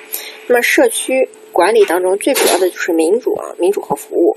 那么如果说这个，尤其是在国外啊，如果说他控制这个社区的主要部分呢是非政府非盈利的部分的话，那么有利于他的民主。呃，这个因为非政府非盈利这些部门往往是需要一些资金支持的啊。那么有一些资金啊，就是这个大部分美国的这个企业啊，他们都有自己的党派。那么如果他们是都来自于共和党的，那么。呃，这个社区所有的这个非营利组织的这个呃基金来源都是来自于共和党的话，那么他在选举的时候一定会选共和党啊。但如果他的资金来源是多样的，那么他就可以这个有选择性了，对吧？这个你两个党都支持我了，那我就可以考好好考虑一下了啊。那即使今年我选了共和党，那么明年我还可以可能会选民主党，对吧？那么因此这个是呃这个。资金资金的多样性是可以使它保持独立的啊。那么一般来说，认为社区组织是公民社会的一个民主基础。那么我国也是这样的啊，特别是参与民主的主要动力和有力的组织形式，它可以弥补西方国家这种代表制的不足啊。也就是说，社区的民主其实是可以弥补社会当中的一些啊这个呃民主的不足的啊。那么第二个呢，社区服务。社区服务也是社区组织管理的一个重要方面。那么，主要就是一些为免满足物质呀、精神啊需要进行的一些社会福利性的服务，也就是说，社区志愿者啊所做的事。这个也就是说，社区的啊这个民主和社区的服务对一个社区来说都非常重要。那么，我国城市的社区发展啊，就是。呃，大致上三个时期啊，第一个时期就是计划经济时期。那么当时的时候呢，因为哎不是计划经济时期，就是五十年代刚建国的时候啊，那么。五十年代之前呢，这个我们进行过一个土改，对吧？那么当时人住在哪就住在哪。那么五十年代初的时候呢，哦大量的是事业单位啊，就是公这个国有企业也在建设当中，所以当时国有企业的这个力量没有那么大，所以社区和企业的这种单元啊、单位啊，它是齐头并进的啊。那么在这个六七十年代，也就是说，在这个计划经济发展的最高的时候呢。我们这个社区都是单位化的，大家一般都住在自己厂的这个宿舍里，对吧？啊，这个自己厂的家属院里啊，这就是社区单位化。后来随着我们的这个住房分配制度的改革，那么八九十年代以后啊，非单位化的社区，就是商品房的社区就发展了。这是我国发展的主要的这个几个呃过程啊。那么我国。对于社区，也就是说，对于基层管理最大的创新啊，一定要记住这六个字：社区居民自治啊，这是我国的创新。那么，社区居民自治啊，那么我们在讲这个经济学的时候，在讲土地税那个地方也说过，我国的这个呃住房啊，当时一个特殊的两个呃这个呃呃两个这个管理制度啊，那个也是我们特色的啊，不要忘记了。那么，社区居民自治啊。含义是什么呢？第一个，社区居民自治的主体是谁呢？是居民啊，就像我们中国的这个，呃，这个这个社会主义的这个这个主人是谁？是人民，对吧？那么第二个啊，这个社区自治的核心呢是居居民权利表达和实现法治化、民主化、程序化啊，就是实现法治化、民主化和程序化。第三个，社区自治的对象包括与居民权利有关的所有活动和所有事务啊，所有活动和所有事务，这是它的含义。那么它的意义呢，就主要就是加强民主建设啊，对吧？第一个就是加强民主建设，那么公众参与。那么其次呢，哎，它是一种比较低成本的这个民主制度。那么其次，它也是这个自治也是社区建设的一个必须的要求啊。那么这个含义和意义啊，不需要背过，但是会考啊，你要能选出来啊，能选出来。那么，公共参与这个地方，公共参与的作用是什么呢？哎，主体的多元化啊，也就是说，在我们参加城市规划的时候，那么会更加有利啊，对这个利益的主体更多，对吧？因为如果以前的话，可能只存在于少数精英的手里，那么现在我们可以扩大这种呃主体啊。那么其次，能够使它进行民主化、法治化啊。那么导致城市社会这个城市规划的社会化，那么同时获得利益最大化，因为我们每个人都去参与了，我们都想要自己得到的最多。那么这个时候，如果别人去平衡的时候，他会平衡我们这些人的这个呃利益啊。那么这是它的作用。那么它主要呢，第二条啊，它怎么实现它的民主化与法治化呢？也就是基于城市民主化的公众参与呢，是民主政治的一个需要。那么它也是一个公民的一个基本权利的保障。那么这里面呢，可能不是常说的，就是我们如果经常参加公众这个公共参与的话，是可以增加我们的成熟度的啊，就政治成熟度，哎，就会让我们的这个民主呃取得更加好的效果，就使我们的公众参与取得更加好的效果啊。其次，那么重视城市规划。这个的公众参与呢，能进一步体现城市规划的一个法治化啊，这个是一个比较简单的阐释啊。这个这些地方呢，就是看一下我们就就知道了，了解了。那么在西方的话，它的一个公众参与其实也是有一个发展阶段的。那么一开始呢，就是啊，就是这种定性的啊物质形态的一个建设，比如说给你两个方案，让你看哪个好，你想选哪个呀？就这种最简单的啊。后来它发展成了一个数理模型，对吧？就让大家来做评分系统呀，看一下哪个最好啊，最后得出一个结论。那么我一大部分，那么我们现在整体的这公众参与啊，它就是由宏观啊转向了微观。呃，原来可能是一个大范围的，现在可能小事儿都需要啊。那么由鸟看专家的角度，也就是说没有公众参与的时候，就是精英论的这种鸟看专家的角度，转向了市民的角度，让你们拿主意去做事。那么有理论性、专业性强的这种集中的权利，哎，就说专家了，对吧？转向这种自然的、具体的，由从由下至上的这种探索啊。那么这个是这个。现在的这个公众参与，那么这么多年发展下来一个大致的这个分类啊，那么具体的啊这四个我们要知道，这些都是呃公众参与的，比如说规划选择理论啊，规划选择理论就是我们在规划的时候到底选择哪个方案，就这种感觉啊，规划选择理论。第二个是倡导性的规划，就是说在规划前期或者说在规划的这个过程中或者过程后啊，规划的全过程当中，那么。他呃，我提倡怎样的？那么我给大家一个呃一个问卷调查呀啊等等的，来这个体现有一些指导性的作用，提倡性的规划。第三个市民的梯子啊，市民梯子是一个国外的一个专家提出来的，它主要其实是是把我们的参与程度分成了三大类，也就是说低等级的参与、中等级的参与和高等级的参与。低等级参与就是感觉你好像在那参与，其实你一点用都没有，摆在那而已。那么这个这个只要记住市民的梯子就可以了啊，市民参与的梯子，也就是说我们的这个参与等级是不一样的。第四个是文化的多元性啊，文化的多元性与多元化啊，这个是可以呃公众参与啊，啊这个呃可以实现可以达到的。也就是说文化的多元性与这也可以说是文化多元性与多元化呢，导致我们需要公众的参与啊。那么这个呢，就是没什么特别用啊。那么，呃，一般来说，我们现在大部分这些国家都是把公共参与，包括我国啊，已经把公共参与这个制定成了这个呃法定程序啊，已经法定程序。那么像加拿大的话，他们一般是呃推崇年轻人和少数民族的加入啊。那么德国的话，呃，一般要先编制这个决定啊，这个不重要，这就大家就记住，我们的国家或者说大部分国家已经把。公众参与作为一个法定的程序啊，那么这个公众参与的这个要点呢，一共有三个。第一个是重视城市管制啊的和协调的思路；第二个是强调市民与社会的作用；第三个是发挥各种非政府组织，呃的作用，并且重视其利益啊。那么这个地方呢，大家可能啊对城市管制不是很清楚啊。城市管制是从西方的一个舶来品，它主要属于呃从英文的话就属于这个 urban government 啊。那么这个就是一个城市管理啊。那么这个其实到我们现在来说的话，它其实就是这种有一点类似于城管啊。当然城管，你要知道城管啊。它的这个，你本质上去看的话，它不是警察，它不具有法律效果啊。它管的不是，它管的是法律管不了，但是道德上来说，你这样是不对的事情。城市管制就是这个感觉，所以说它不是用法律解决问题，它是用协调的思路去解决问题啊。因此，它是属于一个公众参与的，就属于你们两方如果出现矛盾了，我去协调啊。你可以把它想成这种非法制的道德上面的管束，你也可以想成是这种仲裁啊等等这种这种思路去想它啊。那。这里边非政府组织啊就比较重要，那么强调市民在当中的作用。那么这里边听证会是一种非常广泛也是有效的这种参与形式。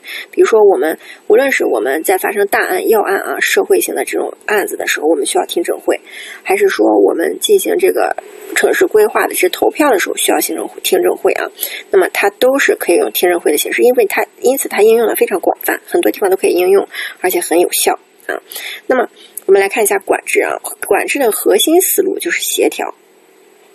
那么这个城市管制呢，它的本质就是用这种啊理论啊，那么来建立地域空间的管理框架啊，也就是说这个，那么来提高政府的运行效率。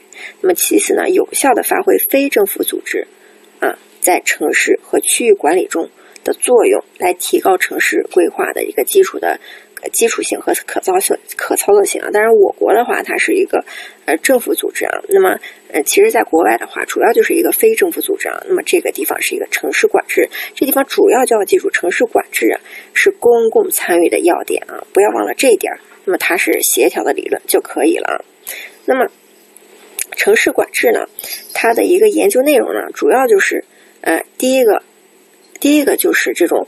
在全球背景下呢，各级政府啊都应该扮演好的一个角色。那么就是说，在管制当中要进行一个协调。其次就是非政府组织啊，非政府组织呢，哎，来补充政府组织的一些功能。因此，它在公共服务中要担任的更重要的任务。那么，它通过这个成非政府组织去补充这个成呃，或者说去帮助政府组织去呃这个发挥这种公共参与的主动权呢，来重新界定啊这种。各个部门啊，无论是呃正式的还是非正式，他们之间的权利和职责啊，来产生相应的这个许多新的权力中心。那么也就是说，其实把这个权力分散了啊，这种公众参与的形式。所以说，它以是一个公众参与的形式，这个千万不要忘了。那么狭义的城城市管制呢，是依法啊进行城市管理，像我国的这种啊，那么处理城市内外的各个利益这个群体之间的责任。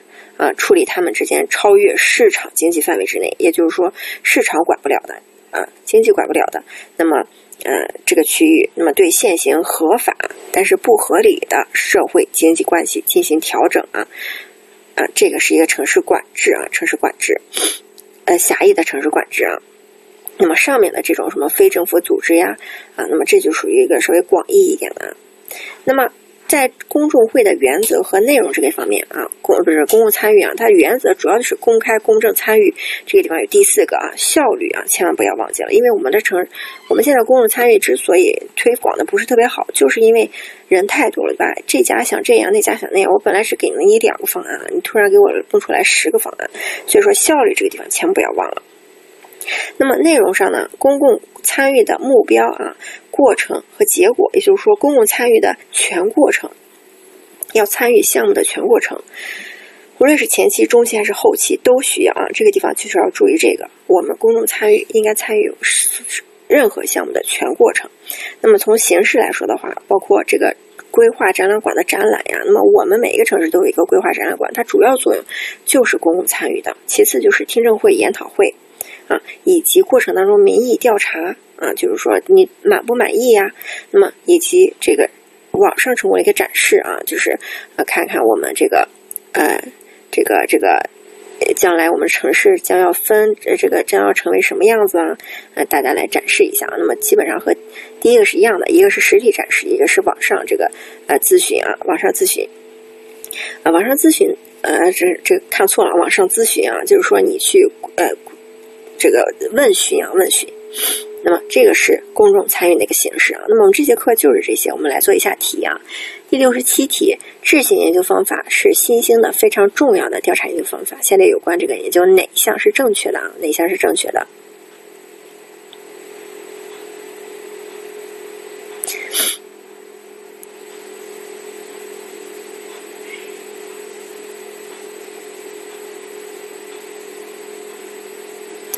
这道题选选 C 对吧？质性研究方法就是把自己作为一个研究对象带进去，因为它因此它强调研究者和被研究者之间的一个互动啊，互动就是你的感受是什么？你通过对他的访谈，那么你来理解他，所以你们两个之间的互动是非常重要的。那么质性呢？它是一个定性的，不是一个定量的，所以这个是错的。那么质性这个调查研究的方法就是深度访谈，所以它俩不是一个截然不同的啊，不是一个截然不同的。所以这道题选 C 啊，B 应该很好理解吧。B 质性研究的注重对人统一行为啊，不是统一行为，而是强调个体啊，强调个体，强调研究者嘛。所以说 B 是不对的啊。六十八题，下列关于人口性别比啊，表述错误的是什么？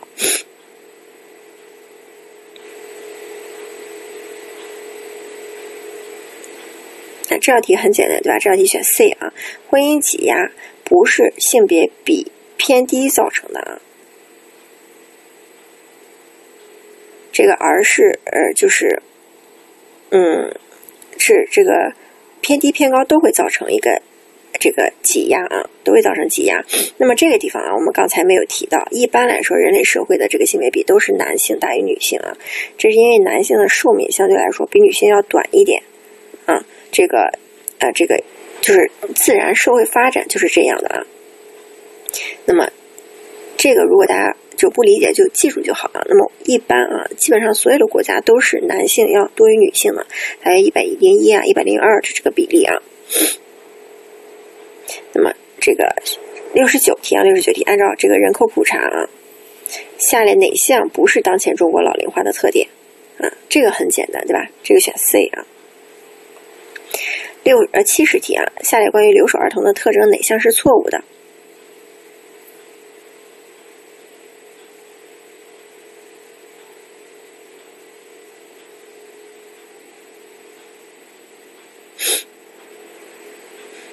这道题选 C 啊，这道题也很简单，对吧？刚才讲了，流动人口现在还是主要上是以男性为主啊，因为男性主要是出去干体力活的比较多啊。七十一题，下列关于城市社会阶层哪项是错误的？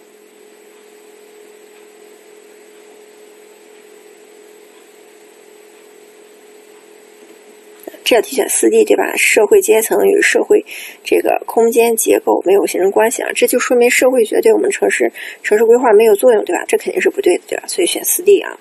七十二题，下列这个城市空间结构经典模型的表述哪项是错误的？那不是哪项是正确的？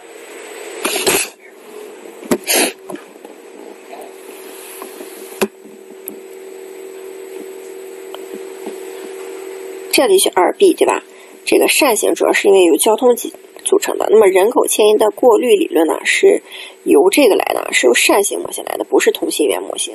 红灯区啊是在第二环对吧？这是一个中心区的位置。这个地方我们一定要拿国外的，这要记住国外的模型啊，不能想成真实，就我们现在的模型，就是我们国家的模型。那么多中心理论是现在最现实的，最现实的，所以说选二 B 啊。七十三题，下列关于社区的表述哪项是正确的？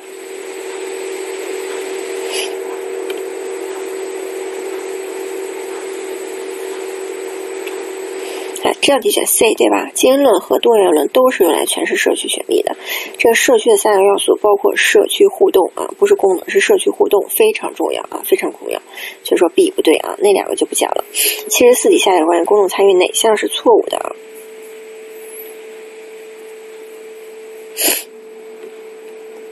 这题选 C 对吧？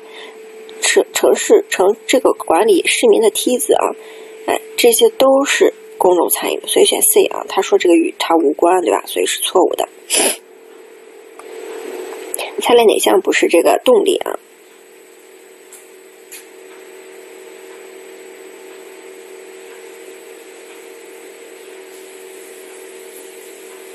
这道题 C 对吧？不是个体的偏好，个个体的偏好不是动力啊。那么那三个都是动力。六十九题啊，判断进入老龄化的标志。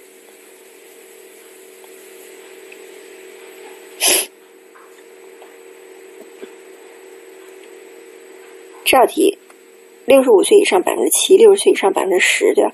老少比这个。啊，老少比这个就是对的，老少比大于百分之三十啊。八十岁以上这个大家再回头看一下书就好了啊，这个一般都不会考的，啊，这一般都不会考的啊，而且不可能是百分之三这么点儿，对吧？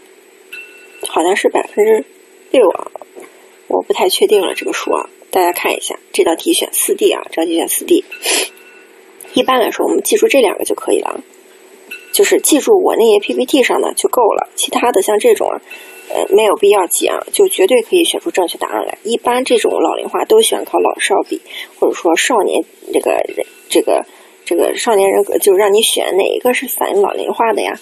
你很有可能会把少年人口比给列出来，就排除出来啊，这个很容易出多选题。七十题下列文问卷哪项是正确的？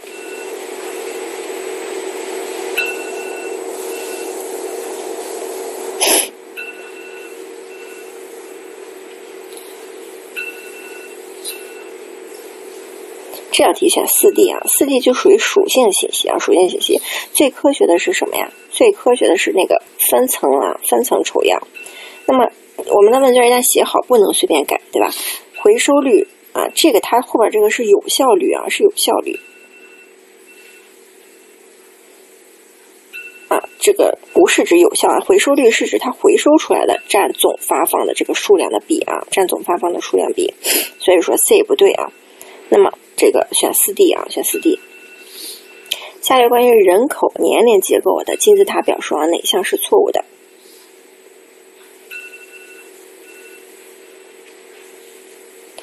这道题选二 B 对吧？我们从人口结构塔可以看出年龄，可以看出这个性别，但是看不出素质啊，就是说你这个人这个素质是看不到的。七十二题，我国社区自治主体是什么？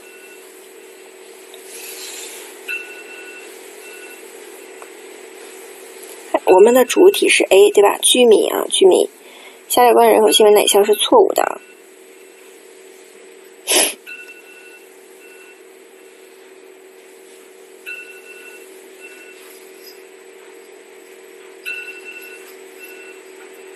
这道题选 A，对吧？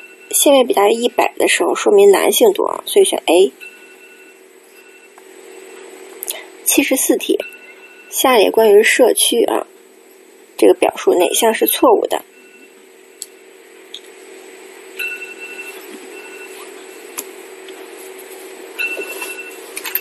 社区的这个表述哪项是错误的啊？A 是错的，对吧？社区不是邻里啊，他们之间最大的区别是互动啊，所以说这道题选 A，对吧？剩下的啊都是都是正确的啊。那么多元类认为社区是成成成立是分散的。社区是维系社会心理归属的一个重要载体，社区一定要行为社，一定要有社区互动。那么七十五个，下列哪项是这个扇形理论动因？